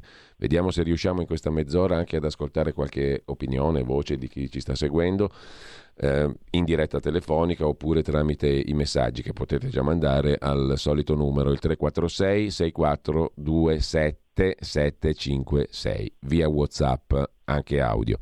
Ecco, mm, eh, professore, eh, stavo dicendo prima Fabrizio, abbiamo preso questa mattina, abbiamo dato conto in rassegna stampa del delle iniziative del governo per frenare la spesa, l'inflazione in sostanza, il patto anti-inflazione. È stato illustrato dal ministro Urso, dalla presidente Meloni, con grande enfasi, va detto, comunicativa e politica. No? Eh, peraltro, la, un'altra notizia di oggi è che la bolletta elettrica dei prossimi tre mesi crescerà del 18%. Io non sono molto bravo a fare i conti, ma non so se il patto anti-inflazione riuscirà a colmare l'aumento delle bollette elettriche, giusto per fare un piccolo esempio della serva, diciamo così.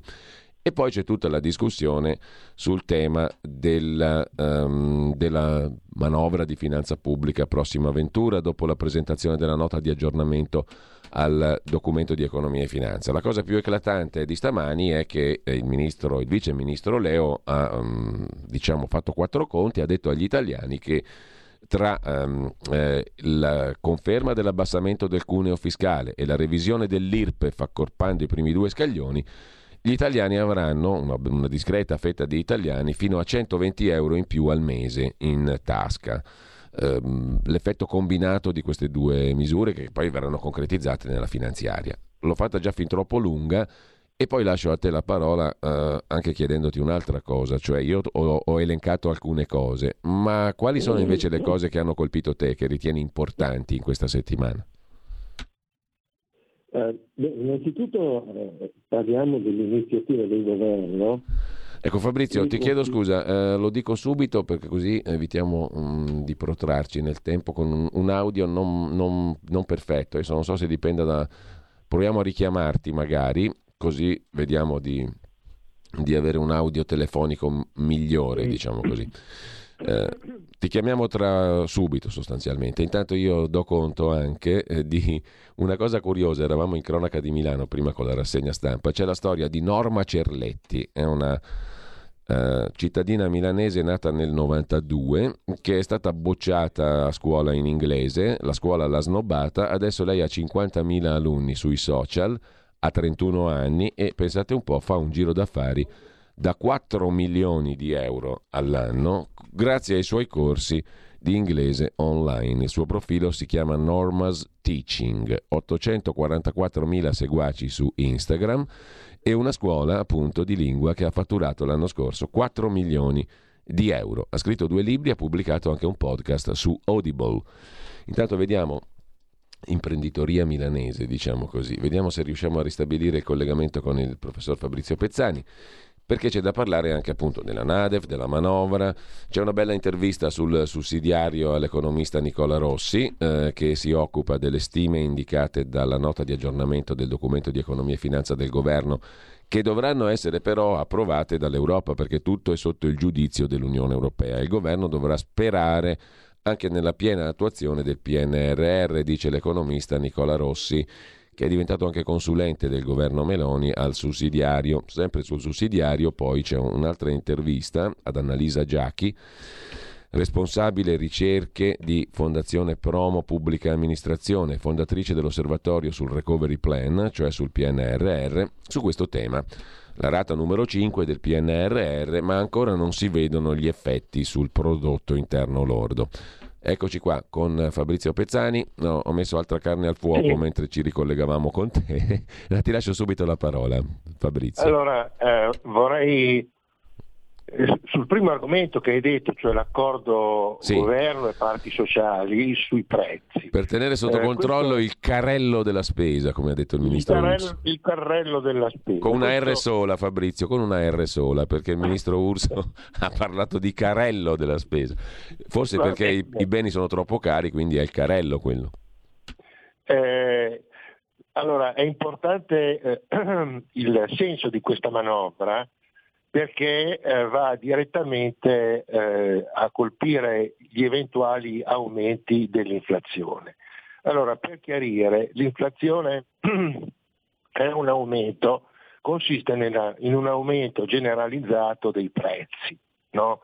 può dipendere da diversi fattori. L'inflazione che abbiamo noi in Italia e in Europa è un'inflazione completamente diversa da quella degli Stati Uniti e va curata in modo diverso rispetto a quella degli Stati Uniti. Mentre negli Stati Uniti c'è stato un eccesso di stampa di carta moneta e questo eccesso di stampa di carta moneta senza corre- correlato valore reale ha sostanzialmente dato spazio all'aumento della domanda. Quindi l'aumento della domanda da parte dei consumatori ha generato un aumento del tasso di inflazione che la Fed sta cercando di ridurre aumentando i tassi di interesse. Da noi invece l'inflazione è dipesa di fatto dalle sanzioni che sono state fatte nei confronti della Russia e questo ha avuto effetti immediati sui eh, consumi energetici, quindi luce, gas, petrolio. Questi aumenti eh, del- delle materie energetiche sono stati un costo per le imprese, quindi sono aumentati i costi di produzione e di conseguenza sono aumentati i prezzi di vendita. Aumentando i prezzi di vendita, eh, l'aumento dei prezzi di vendita ha determinato un aumento dell'inflazione, perché i prezzi aumentano. Ma eh, l'aumento dell'inflazione a questo punto è stato colpito dalla Lagarde esattamente come hanno fatto gli Stati Uniti, cioè aumentando i tassi di interesse. Ma aumentando i tassi di interesse che cosa si genera? Si genera un aumento del costo del denaro, quindi un aumento del costo di produzione, quindi un aumento dei prezzi di vendita e si finisce in loop. Non solo, ma l'aumento dei tassi di interesse della Lagarde genera un effetto eh, boomerang anche sul debito pubblico perché aumentano i tassi di interesse del, del- del debito pubblico. Quindi l'unica soluzione è quella di trovare un accordo, una pace sostanzialmente, no? per, il, per il Paese di contenimento dei prezzi di vendita. Quindi se d'accordo aziende e Stato si trova un accordo sul contenimento dei prezzi di vendita, il che potrebbe essere fatto in tanti modi. Ci potrebbe essere, per esempio, l'idea di fare qualche bonus fiscale per le aziende che dimostrino di non aver aumentato i prezzi di vendita. Ricordo sempre che a fronte dell'aumento dei tassi di interesse eh, degli Stati Uniti, eh, Elon Musk, che certamente è una persona sicuramente intelligente, ha detto se aumentano i tassi di interesse io diminuisco i prezzi di vendita delle mie macchine. No?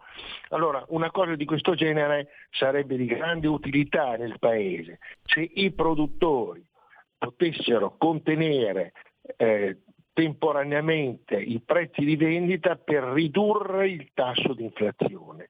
Riducendo il tasso di inflazione, questo consentirebbe di fatto alla BCE di bloccare l'aumento dei tassi di interesse e possibilmente ridurli, mentre invece oggi la Lagarde lascia Sì. pensare che questi aumenteranno. Insomma.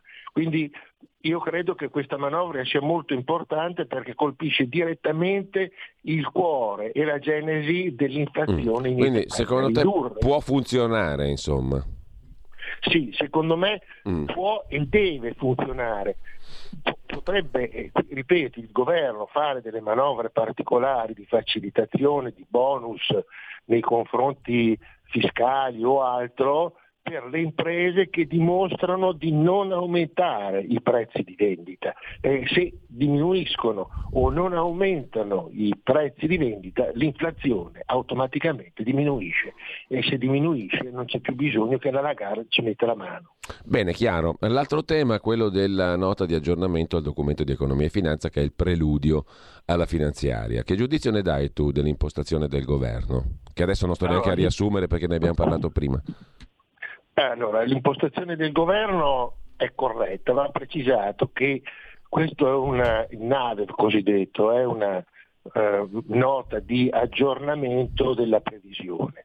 Eh, di anno in anno il governo deve fare la finanziaria. La finanziaria non è altro che il programma di entrate, di uscite, di spese e di entrate e di uscita dell'anno successivo. La finanziaria deve essere approvata dai due rami del Parlamento entro il 31 dicembre dell'anno in corso e diventa poi vincolante dal punto di vista delle uscite e delle entrate, cioè non si può spendere di più di quanto è stato definito in finanziaria, si può incassare di più, questo sì, di quello che è stato indicato in finanziaria. Siccome il, viviamo in una situazione di continui cambiamenti ambientali, quindi prezzi, di inflazione, eh, e altro, il programma, cioè la finanziaria che viene fatta, è soggetta a delle variazioni naturali, quindi possono cambiare i prezzi, possono cambiare le imposte, cambiare, eh, può, può variare il PIL rispetto a quello previsto e quindi è necessario fare una nota di aggiornamento in settembre per dire quanto in questi primi nove mesi è cambiato al punto da obbligarci a modificare per la parte restante dell'anno, cioè ottobre, novembre e dicembre, i dati macroeconomici per raggiungere l'obiettivo di deficit previsto dal patto di stabilità e l'obiettivo del debito. Ora, l'obiettivo del debito non possiamo toccarlo perché l'obiettivo del debito è il 60%, lo ricordo come avevo detto la volta scorsa, che è un obiettivo irrealistico e assolutamente fuori, eh, fuori da qualsiasi realizzabilità, fatto nel 2000, quindi parliamo di 23 anni fa, così come il deficit del 3% sul PIL. Noi adesso stiamo sfondando, cioè siamo sopra, siamo circa il 5% del deficit sul PIL e per mantenere eh, un deficit sotto la linea del 3 o quantomeno vicino al 3 insomma, è necessario fare alcune operazioni che consentano di ridurre eh, le uscite. Eh, senza necessariamente mettere mano a un aumento delle imposte, perché questo andrebbe contro i programmi del governo. Eh, il deficit è l'unica manovra che noi possiamo fare perché il debito è ben lontano dalle nostre possibilità di diminuzione. Il deficit può essere abbassato però eh, è chiaro che le manovre che vengono fatte sono anche in questo caso delle ipotesi di lavoro. Si tratterà di vedere quanto incidono effettivamente dal punto di vista contabile sui dati, quindi ci sono alcune, alcune ipotesi che il governo ha fatto, ma eh, in questo momento la cosa più importante è tenere sistematicamente sotto controllo gli equilibri di bilancio economici e finanziari. Ecco, um, Fabrizio, l'altra questione ancora, metto in fila un po' le cose anche um, che sintetizzano questa settimana e la giornata. C'è, c'è una telefonata, mi dicono perché sono, le linee si sono aperte da sole miracolosamente allo 02 92 94 7222 e allora apriamo le linee telefoniche e anche vediamo se ci sono messaggi al 346 6427 756. Sentiamo intanto la chiamata, poi vorrei tornare su questa previsione fatta dal vice ministro Leo in particolare, ma da tutto il governo, sui benefici combinati del taglio del cuneo fiscale e dell'accorpamento delle aliquote IRPEF, mm, per cui eh, in pratica eh, la riduzione del 23% del secondo scaglione IRPEF andrebbe a beneficiare i redditi fino a 35 mila euro, fino a 120 euro al mese. Calcoli diciamo medi, eh, non precisissimi, ognuno poi dovrà tararlo su se stesso, però insomma eh, la previsione di massimo è quella lì. Intanto c'è una telefonata, pronto? Sì, pronto, buongiorno, io sono Fabrizio. Buongiorno. Buongiorno. Allora, in quanto alla proposta di chiedere alle aziende private, ai produttori di calmierare i prezzi e di mantenere l'inflazione sotto controllo, io parlo per la mia esperienza e l'esperienza dei miei clienti diretti. Allora, io in un anno e mezzo ho avuto un aumento del prezzo dell'alluminio fuso del 30% secco. Acquisto prodotti dalla Germania e gli aumenti sono stati il minimo del 22%, per certi prodotti il massimo è andato al 33%. Utilizzo degli adesivi speciali, praticamente anche lì gli aumenti sono stati superiori al 20%. Allora se a me la Meloni dovesse venire a chiedere ma guarda che i tuoi prodotti dovresti calmerarli, contenere l'inflazione, vorrebbe dire farmi chiudere perché nessuno a me mi ridà quel 20-25% in più che io ho avuto di aumenti, non parliamo poi dei prezzi dell'energia elettrica. E poi noi siamo un paese eh, che non siamo come Elon Musk che fa delle macchine che gli costano 30.000 euro e le vende a 100.000 e allora può giocarci dentro benissimo che la sua azienda sta bene. Noi siamo dei produttori, siamo degli schiavi tecnologici che lavoriamo tantissimo per altri che poi mettono il loro marchio o il Made in Germany sui loro prodotti e hanno praticamente un sovrapprezzo, un punto valore maggiore del nostro. Le nostre Bene. aziende lavorano con dei guadagni molto risicati. Fabrizio, ti ringrazio perché è stato molto concreto, credo, l'intervento del nostro ascoltatore. Eh, professore. Sì, eh, ha ragione, cioè, ci sono delle aree dove, i pre- dove le materie prime sono più eh, penalizzate dal, dal punto di vista dell'aumento dei prezzi e eh, delle aree dove queste sono meno penalizzate. Insomma. Quindi è chiaro che eh, lo sforzo di calmierare i prezzi da parte del governo eh, deve avere come corrispondente uno sforzo del governo per calmierare i prezzi delle materie energetiche.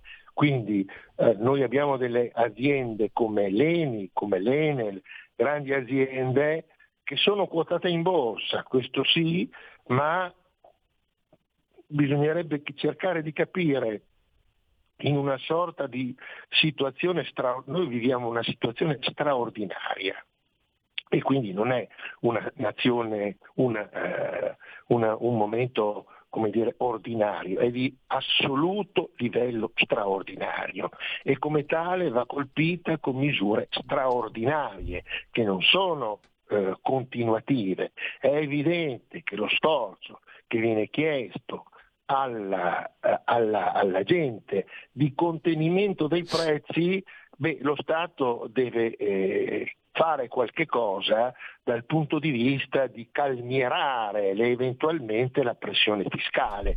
Per cui se il signore dice io non ci sto dentro perché le materie che compro dalla Germania sono aumentate del 30%, beh, eh, questo potrebbe eh, vedere, potrebbe esserci una, una, una, soluzione da parte del governo di calmierare i prezzi delle materie prime attraverso Ecco. una riduzione Fabrizio, Fabrizio. una riduzione temporanea di, di- di prezzo. Ecco, ti, ti giro un quesito su questa questione che ci è arrivato anche da un altro ascoltatore, Beppe, via WhatsApp al 346 6427 756. Togliere l'IVA dal carrello della spesa, come fanno in Svizzera, e in effetti mi risulta che in Svizzera l'aliquota IVA normale sia al 7,7%, quella ridotta al 2,5%, quantomeno fino al prossimo 31 dicembre 23, e molte prestazioni sono esenti IVA. Però c'è un sistema fiscale in Svizzera che è completamente non paragonabile al nostro, questo è ovvio, è chiaro, no? E la Svizzera è uno Stato confederale, tra l'altro. Eh, Fabrizio, però insomma lo stimolo può essere interessante, no? Che ne, che ne dici? Ma Roma, l'IVA è uno di quegli strumenti come il fumo e la benzina che vengono eh, automaticamente aumentati in presenza di fabbisogni finanziari del governo. no? Quindi l'IVA eh, è stata aumentata ancora. La diminuzione dell'IVA comporta però una diminuzione del gettito delle entrate da parte dello Stato. Quindi ridurre l'IVA vuol dire intervenire su altri fattori di spesa dello Stato per compensare le minori entrate che deriverebbero dalla riduzione dell'IVA. L'IVA e le, se uno prende le accise sulla benzina, sull'energia elettrica, abbiamo il 90% di prelievo da parte dello Stato, quindi andare a calmierare quelle parti lì sarebbe estremamente importante anche per il signore che ha detto prima, che compra delle materie prime ad alto prezzo in Germania e potrebbe avere un elemento calmieratore dal punto di vista della riduzione temporanea. Io sto, sto dicendo che noi, e questo è importante, noi stiamo vivendo un periodo straordinario straordinario. Un periodo straordinario non comporta manovre ordinarie, ma comporta manovre straordinarie. Ecco, la sensazione quindi... è che il periodo straordinario duri da un po' troppi anni, però. Allora, il periodo straordinario dura da molto perché eh, le, la spesa pubblica è continuata ad aumentare e questo l'ho detto l'altra volta, non per spese per investimento, la spesa pubblica è aumentata per spese correnti. Le spese correnti sono le spese che la politica fa per comperare il consenso, il che vuol dire fare delle facilitazioni, fare delle eh, delle, delle, aggiudicazioni di appalti, fare degli ospedali, fare, fare, tante cose che poi purtroppo in molti casi non vengano attuate, cioè abbiamo degli ospedali che sono vuoti, abbiamo delle attività messe in piedi che non funzionano. E qui ritorna al solito discorso che siamo un paese in cui i sistemi di controllo sono abbandonati a se stesso. Insomma, no? Vedere che un ospedale è stato costruito e non funziona, insomma, noi io abito a Parma, va bene?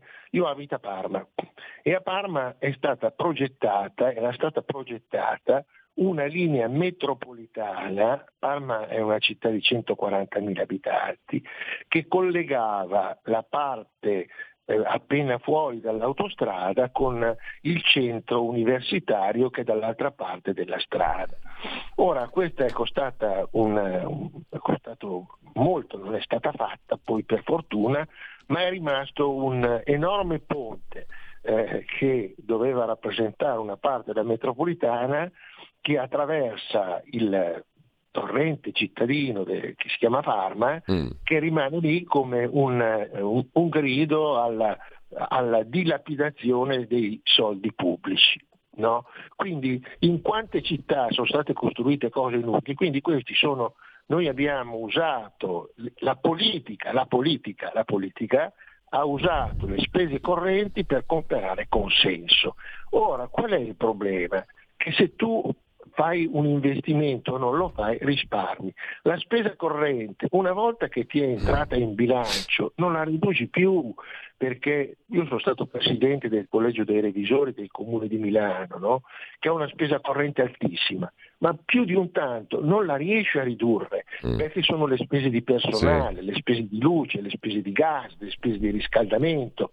Quindi l'unico modo di ridurre una spesa corrente è di eliminare dei servizi pubblici e qui entriamo nel sistema complesso dei sistemi di welfare.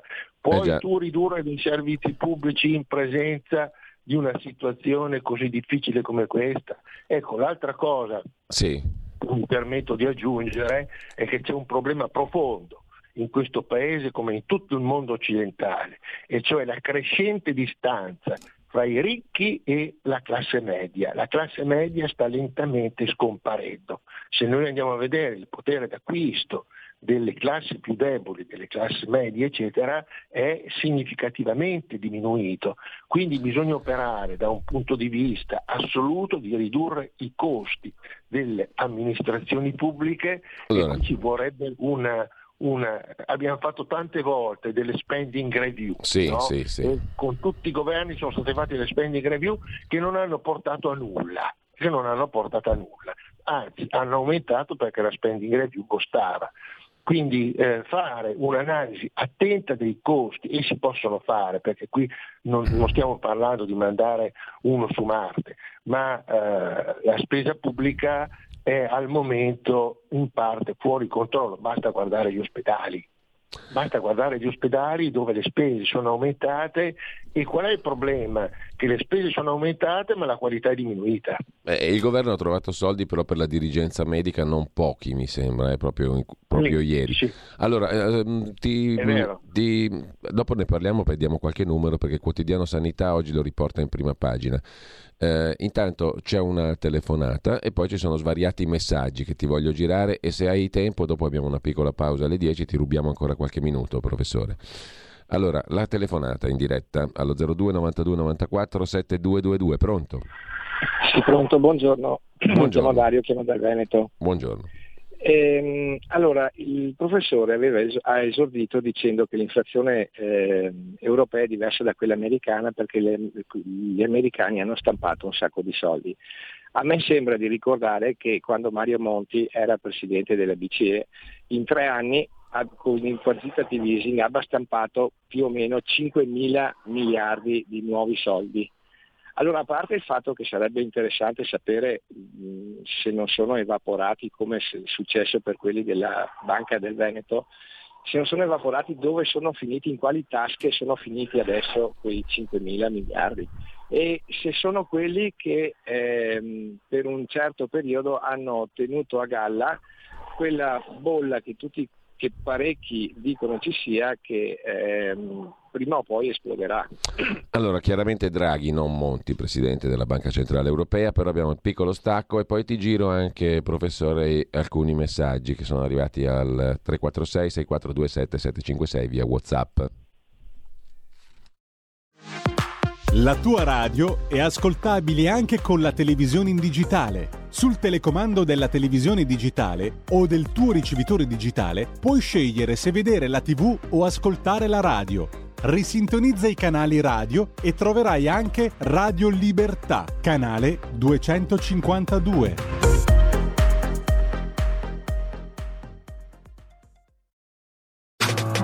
Stai ascoltando Radio Libertà. La tua voce libera, senza filtri né censura. La tua radio. Allora, professore Fabrizio Pezzani, mh, mm, ti rubiamo ancora qualche minuto. Uh, scrive Giovanni, perché non diciamo che stiamo finanziando una guerra e post scriptum i servizi pubblici sono già stati devastati al nord. Va lì e torna sulla questione del tagliare le spese improduttive per miliardi, bisogna capire dove perché appunto come dicevi prima le spending review sono state fatte. Mary, sono una casalinga, dico una banalità. Se io compravo una fetta di stracchino 10 euro al chilo, ora ne costa 15 euro al chilo. E poi ancora Stefano, il problema è che la manovra, straordinaria o ordinaria che sia, alla fine pesa sempre esclusivamente sui cittadini di reddito medio-basso. Fra 30 anni inizieremo a capire cos'è la causa di tutto questo. Intanto comprerò di sicuro il libro di Antonio Fazio, ne abbiamo parlato prima, sta uscendo un libro di Antonio Fazio l'ex governatore della Banca d'Italia sulla questione dell'euro, le conseguenze economiche dell'euro, edito da Cantagalli. Dopodiché mi fermo un attimo perché altrimenti accumuliamo troppa, um, troppe, troppi spunti, troppe um, osservazioni degli ascoltatori che possono continuare a farle sia al 346 6427 756 sia in diretta allo 02 92 94 7222 ancora per qualche minuto. Fabrizio. Sì, eh, allora con riferimento alla stampa di carta moneta, certamente la BCE ha stampato carta moneta perché eh, tutte le banche centrali l'hanno fatto. Uh, la differenza fra la BCE e la Fed è che la Fed ha fatto esclusivamente eh, una stampa di carta moneta accumulando un debito eh, che oggi è di 33 mila miliardi, eh, non considerando il debito che a differenza delle, delle famiglie italiane che non, ne hanno pochi, le famiglie americane hanno un debito che pari al 100% del PIL. Gli studenti americani che sono in debito per i pagamenti delle imposte delle università hanno un debito accumulato dell'8% sul PIL. La differenza fra l'Europa che ha stampato carta moneta e gli Stati Uniti che hanno stampato solo, esclusivamente carta moneta, è legata anche a fattori di cui non si parla o si parla molto poco. perché quando noi parliamo di debito facciamo riferimento a un debito ricostruibile. Poi sono, c'è una fascia di debito non ricostruibile e non documentabile che è quello dei derivati, quelli delle operazioni over the counter, che sono operazioni fuori dal mercato e non regolate, sono scommesse finanziarie che vengono fatte da soggetti istituzionali ma non regolate dal mercato di questa, di questa, quantità di finanza non controllata e non controllabile si parla di 4 milioni di miliardi di dollari. Quindi esiste una finanza, una bolla finanziaria pazzesca, prevalentemente sulle spalle della finanza internazionale americana.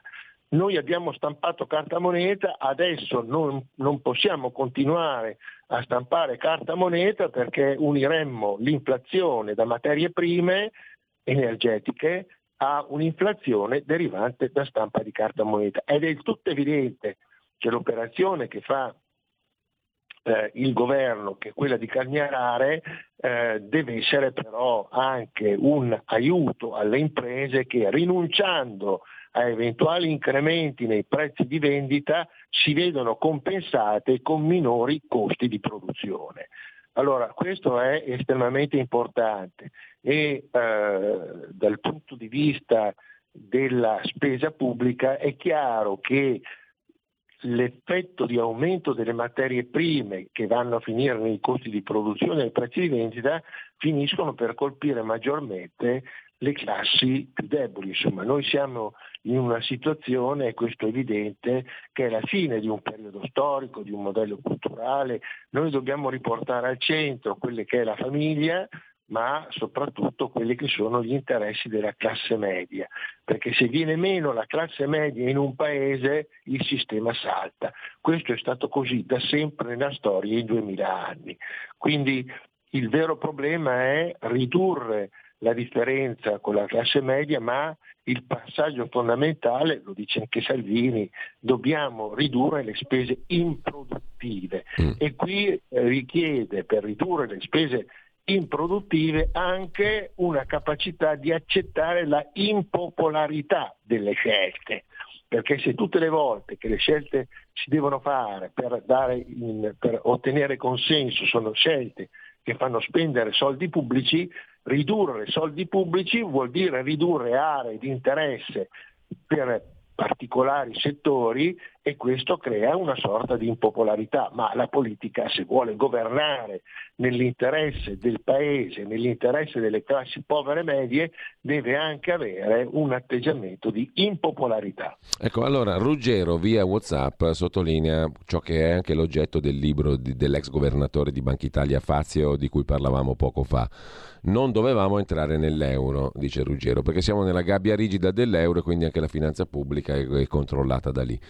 Eh, tra l'altro non dovevamo entrare subito nell'euro è la frase con cui il quotidiano La Verità riassume questa mattina l'anticipazione che fa a pagina 21 del libro di Fazio, no? il quale dice, scrive anzi nel libro, non venni coinvolto come governatore di Banca Italia in questa decisione se entrare subito nell'euro che rimase in mano alla politica. Drammatica fu la trattativa sul rientro del debito pubblico, eh, con effetti che, che per sé continuano ad essere attivi oggi ovviamente da quella scelta lì. Intanto c'è una telefonata. Pronto? Ciao Giulio, buongiorno, sono Vito. Buongiorno È Vito. molto interessante ascoltarlo. Una sola domanda a proposito del, del, dei beni di prima necessità. A parte che ci sarà un aumento già a ottobre degli energetici e comunque gli aumenti li fanno sempre a fine, a fine dopo agosto, quindi veniamo da un aumento già fatto con le buone intenzioni, ci sarà un altro aumento, ma a parte questo, a parte le buone intenzioni che sono sempre tutte lodabili, ho sempre sentito parlare che il problema principale sarebbe il riordino della distribuzione per evitare la discrasia che un litro di latte al produttore, costa, eh, al produttore viene pagato 4 centesimi, non so quanto, e lì in, in supermercato lo trovi una certa cifra. Grazie, vi ascolto per radio. Grazie Vito. Uh, professore. Sì, eh, allora anche qua ci sono dei beni, i, i, beni, quando si parla di riduzione dei prezzi, no? dobbiamo fare attenzione a, a dei settori, perché sono dei settori in cui i margini sono molto bassi. Allora, se io vendo il pane, se io vendo la pasta, i margini che ho sono più bassi di chi vende prodotti maggiormente esposti al lusso o a una maggiore costi di produzione. Quindi nei, nei, nei differenti settori produttivi ci sono delle aree dove i margini tra costo di produzione e prezzo di vendita sono molto bassi, per cui ci sono dei settori in cui gli utili vengono fatti in base ai volumi di risultato, quindi io guadagno sul pane se ne vendo molto di pane perché il margine su un chilo di pane è basso per coprire i miei costi. Se vendo dei prodotti di lusso evidentemente i margini sono molto diversi, sono molto più alti. Comunque eh, certamente l'azione del governo deve essere funzionale a, mm. come dire, parlavo prima di, impo- di impopolarità, insomma, no? eh, e questo è eh, fondamentale, ri- ripensare alla spesa pubblica nell'interesse del Paese. È chiaro che, e qui mi ripeto per l'ennesima volta, che noi siamo in presenza di una situazione straordinaria che è stata generata dalla decisione dell'Europa e degli Stati Uniti di porre delle sanzioni alla Russia, all'Iran e altri paesi ostili. Ora è evidente che tornare indietro è complicato al punto in cui noi ci siamo messi, perché siamo andati avanti eh, in una situazione generando decine di migliaia di morti sia da parte della Russia che da parte dell'Ucraina. Arrivare a una pace eh, dimenticando quelli che sono morti diventa molto difficile per i politici in carica. Eh, sicuramente eh, questo è un problema e eh, drammaticamente questo problema cade di più sull'Europa che non sugli Stati Uniti, che sono da questo punto di vista più autonomi dal, dal, sotto l'aspetto energetico sia del petrolio che del gas. E quindi è un problema questo molto complicato e molto difficile.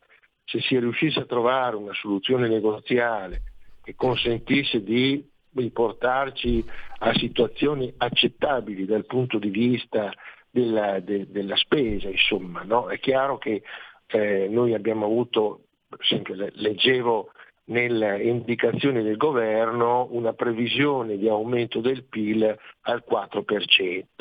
Oggi ce lo danno all'1,5%. Allora è realistica ipotizzare un aumento delle entrate eh, di questo genere quando poi se vai a, dire, a, vedere i fatti queste entrate si rivelano inferiori a quello dovuto. Cioè io per ottenere l'equilibrio no, eh, è sempre stato fatto così nelle finanziarie. No?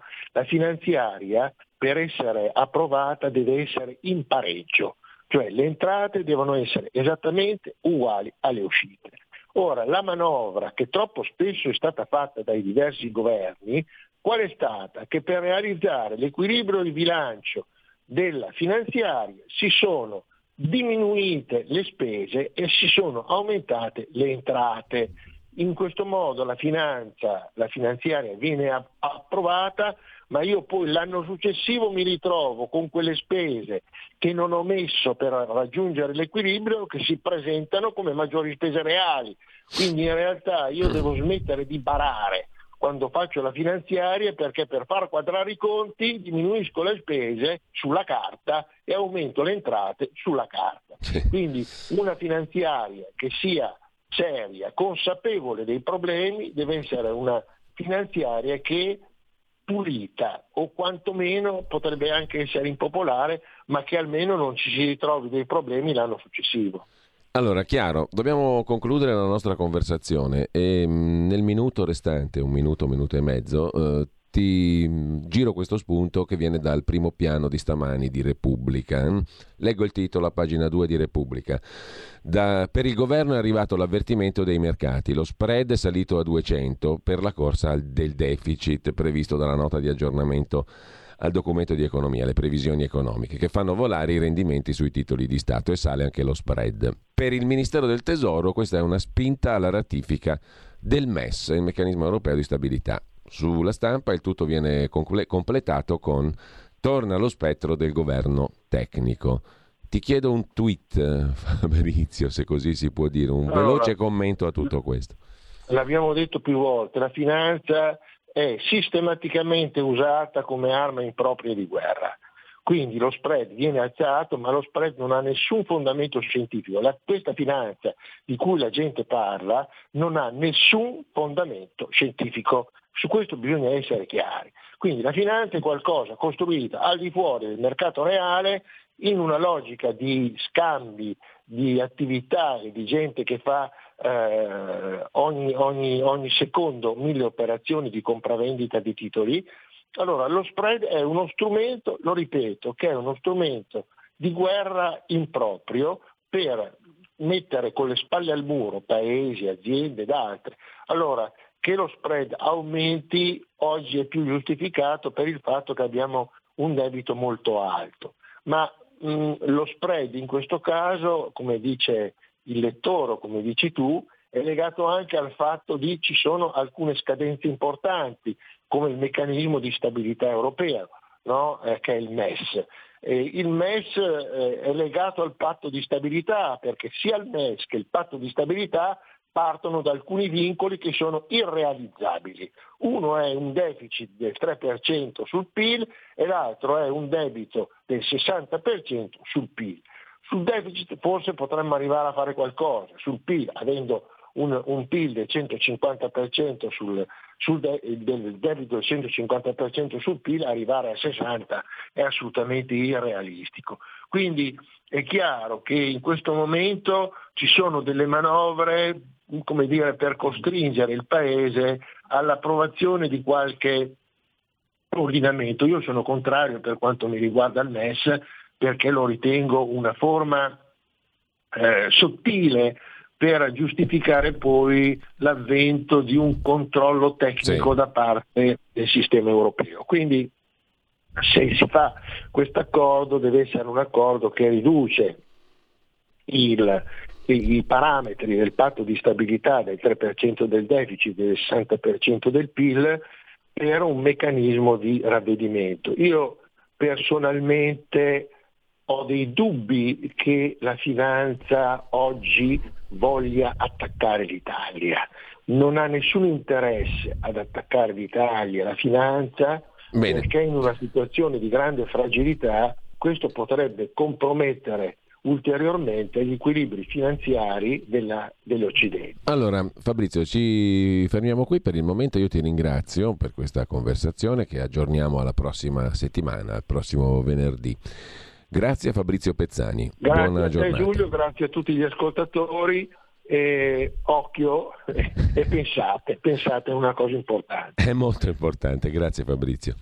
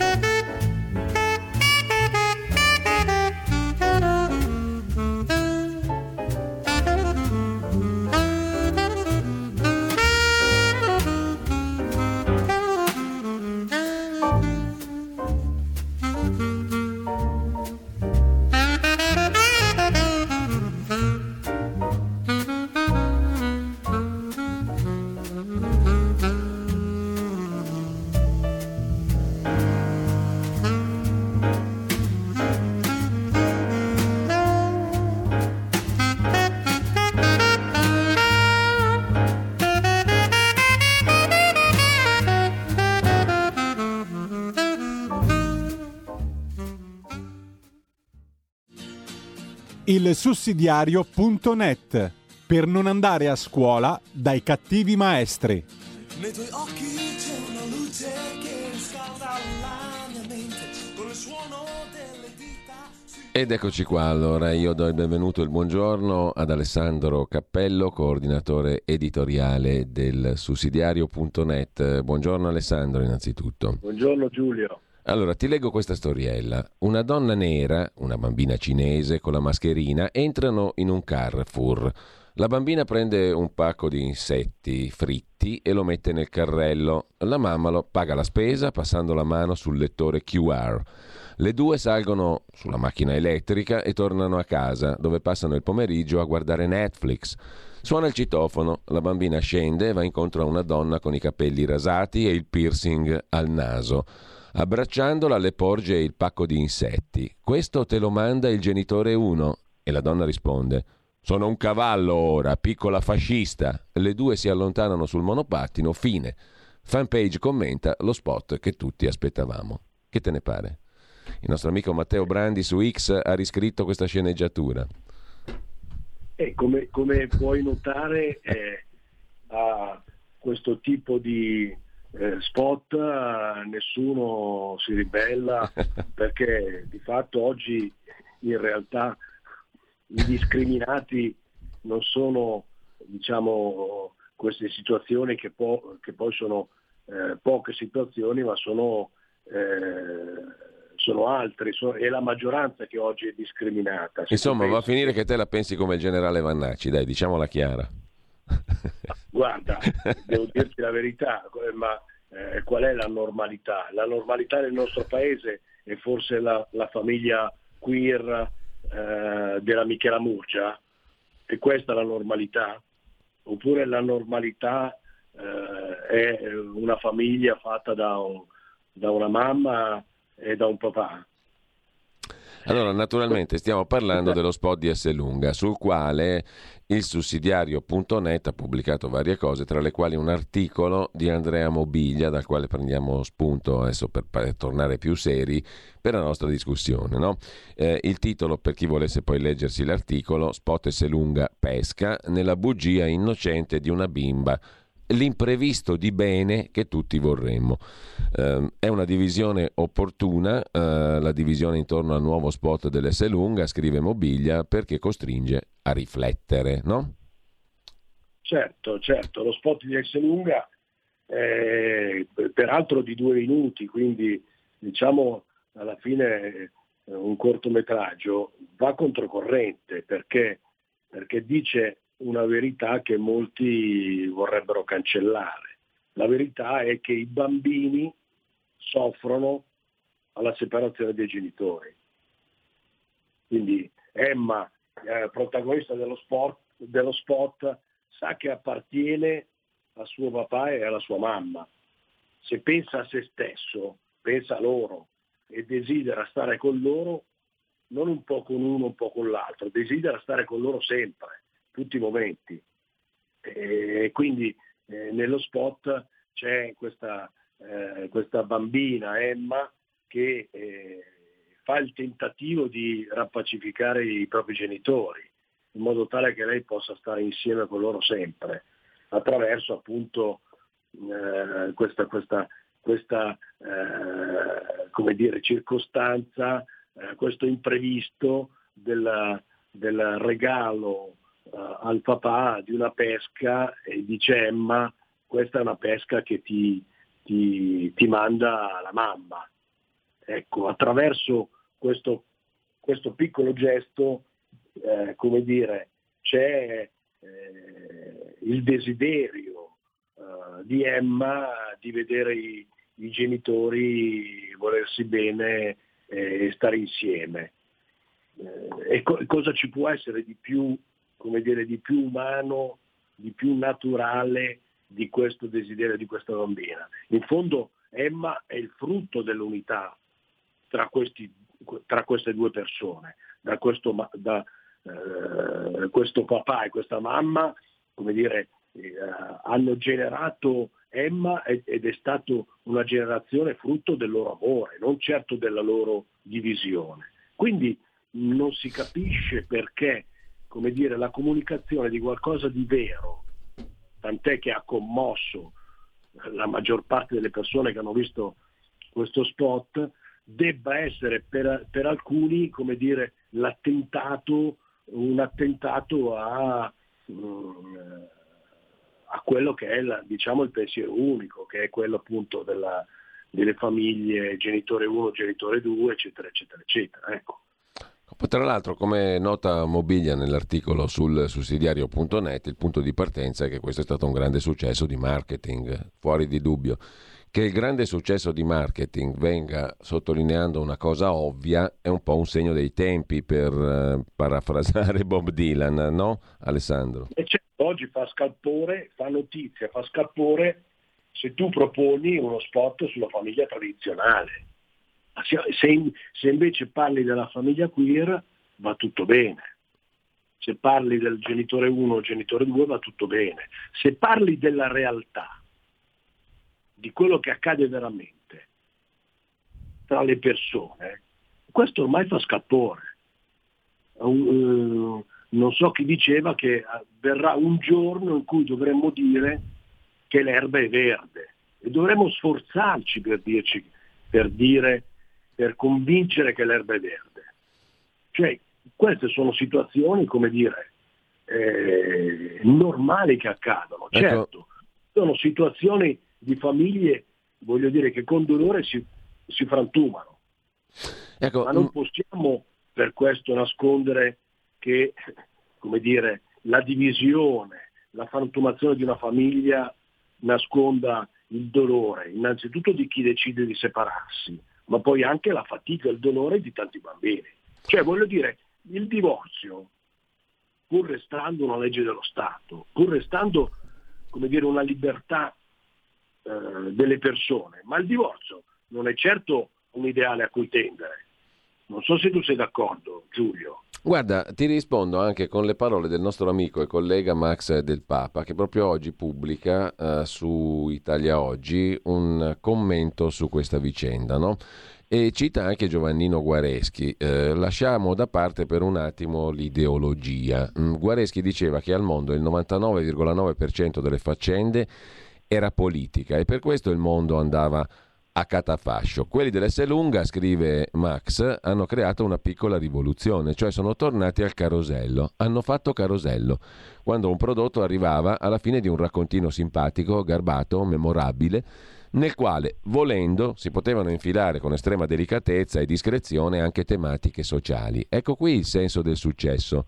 Caro consumatore, ti racconto una storia, la tua, o almeno quella di chi ti sta vicino, e veditela tu e magari vieni a trovarci all'Esselunga. Basta un frutto per accendere una scintilla di commozione, la pesca. Cosa ci sia di perverso in tutto questo non si capisce. Non vogliamo capirlo, vogliamo continuare a credere a Carosello. Anch'io la penso così, oltre che essere d'accordo con quello che dicevi tu prima, Alessandro. Ma, ma certo, ma guarda, io sono andato come dire, a vedere un po' le reazioni sul, eh. su... No, io ti devo Ma... confessare che non ho letto una riga di commento su quella roba qua, eh. sono totalmente Ma... vergine dei commenti vari, non ne ho letto Ma uno. Io te ne leggo alcune, eh. uh, Giulio. Sì. Eh, una dice, sono un padre separato e mi sono commosso a vedere lo spot di Esselunga. Sono un padre separato e mi sono commosso. Geniale e toccante. Buttarla in politica è il sintomo dell'orrore quotidiano dei nostri media.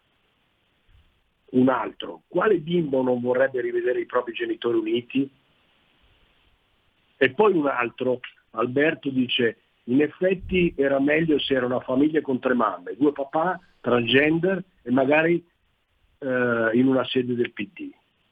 Ma per dire che come dire, se ci si scollega dalla realtà, si prende il vino per fiaschi.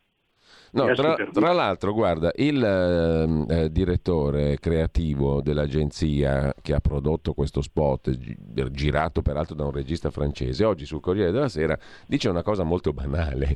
Dice abbiamo voluto uscire dagli stereotipi. Si tratta di Luca Pannese, il direttore creativo dell'agenzia di questo spot. Oggi ci sono tanti tipi diversi di famiglia e lo vediamo molto bene qui a New York. In questo momento può essere interessante raccontare la storia di un certo tipo di famiglia che di solito non si racconta. Punto. Molto semplice.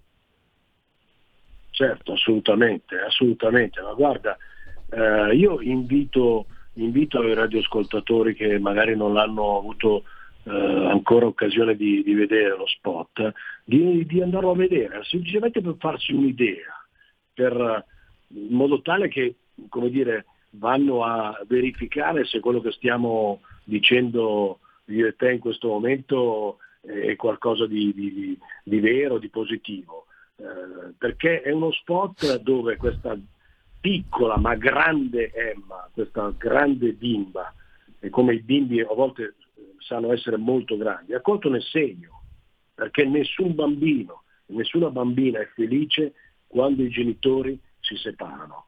E questo spot lo racconta benissimo, benissimo.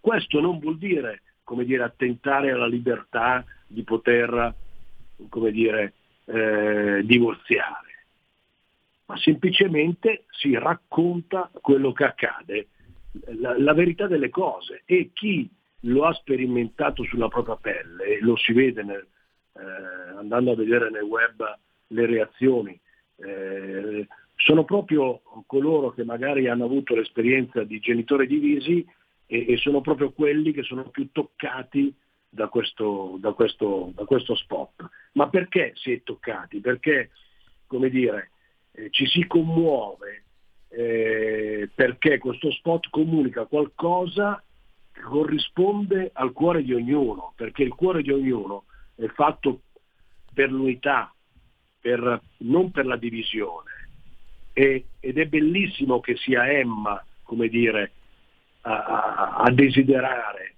l'unità dei, loro, dei, dei suoi genitori, questa bambina, perché in fondo Emma è il frutto dell'amore tra questi due, tra queste due persone. Allora, io... Quindi, sì, certo, scusami Alessandro, prego. No, e quindi dico difendiamo lo spot di Ezzelunga, perché finalmente invece che fare eh, la bu- pubblicità becera per andare a comprare eh, prodotti, eh, fare l'inno al consumismo, eh, comunica qualcosa della realtà, comunica un'esperienza vera di persone vere, di famiglie vere e di bambini veri. Tra l'altro chiudo con un'osservazione che fa il direttore marketing di S. Lunga, Roberto Selva, intervistato oggi sulla stampa di Torino, eh, che sottolinea un altro aspetto. Eh, abbiamo raccontato una storia di una famiglia, ce ne sono tante, per dire che dietro a ogni spesa c'è un significato, cioè esperienze e vita reale, concreta. Insomma, potremmo raccontare con altri spot altre cose, tante storie, fidanzati, genitori, amici che legano la spesa a un momento della loro vita. Dietro la spesa, eh, dice il direttore marketing dell'SNOE, il messaggio di quello spot lì di base, c'è un significato.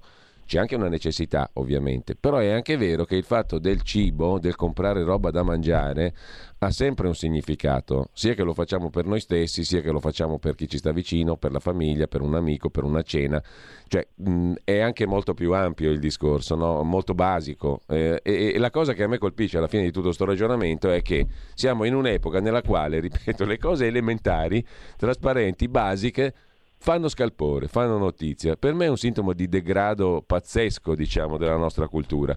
Comunque io ringrazio Alessandro Cappello. No, Giulio, c'è, c'è, speranza perché questo spot in qualche modo ci dice che è possibile invece, come dire, porre dei, dei, dei, delle situazioni eh, di riflessione, anche perché eh, appunto il dolore di questi piccoli, dei bambini, è un dolore che magari non si vede, magari non si sente, ma, eh, ma questo perché come, come eh, ricorda quella bellissima poesia di Ada Negri, le lacrime non fanno rumore. Grazie, eh, grazie a Alessandro Cappello. Ci scrive un ascoltatore: Pensa a te se la bambina si fosse chiamata Edda e non Emma. Pensa un po' cosa ne sarebbe venuto fuori. Eh, ci salutiamo qui intanto. C'è un altro ascoltatore, Giovanni. Ho letto il libro di Vannacci, è lo stesso meccanismo dello spot del lunga. Um, allora, um, un saluto, buona fine di settimana Alessandro Cappello, ci risentiamo settimana prossima con il sussidiario.net. Anche a te un buongiorno a tutti i radioascoltatori.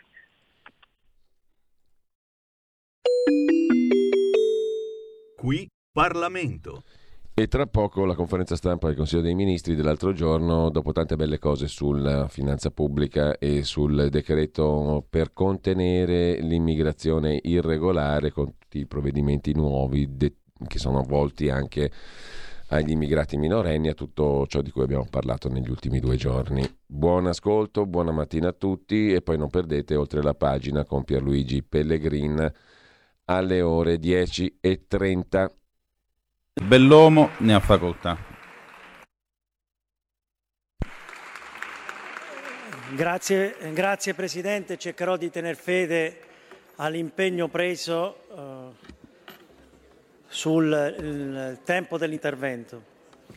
Io credo, signor Presidente, poi consegnerò eh, quanto preparato personalmente, è solo due pillole, Presidente. Ho sentito precedentemente alcune affermazioni che credo non dovrebbero appartenere alla massima assise legislativa di questo Paese. Perché quando si fa finta di non sapere che i paletti in cui noi ci muoviamo sono la Corte Costituzionale, nonché le direttive europee, nonché le sentenze della Corte Europea dei diritti dell'uomo, si fanno solo discorsi da bar. E qui dentro a prescindere dalle proprie legittime idee, bisogna muoversi all'interno dei canoni normativi che ci sono imposti da questi testi normativi e da queste sentenze. Nessuno può escludere che esiste una sentenza del 7 settembre 2023 in cui la Corte europea dei diritti dell'uomo ha addirittura detto, cosa per la quale io personalmente potrei non essere d'accordo, che le intercettazioni sarebbero illegali per quanto concerne reati di corruzione. Questo governo non ha fatto questo però. La, questo governo, pur conoscendo questa sentenza, pur conoscendo la direttiva europea sulla privacy che impone che la violazione di questi diritti può avvenire solo per gravissimi reati, non ha escluso questi reati, reati contro la pubblica amministrazione, dal novero delle captazioni. Ha unicamente predisposto che per questi ci siano delle garanzie particolari, così come imposto dalla legge. Questo ha fatto questo governo. Inoltre, questo governo, ecco perché rigore e garanzie sono la stessa cosa, ha predisposto per determinati reati un rimedio proprio per consentire che determinati soggetti che hanno commesso violazioni gravissime per questo Paese possano essere perseguiti e condannati. Quindi fa specie che proprio chi fa del giustizialismo la propria arma di battaglia poi contesti proprio questo. Sintetizzo in questo il mio intervento, Presidente, quindi concludo per esprimere il parere favorevole del gruppo eh, a cui appartengo, Lega Salvini Premier, e consegno e deposito il mio discorso. La ringrazio. Qui Parlamento.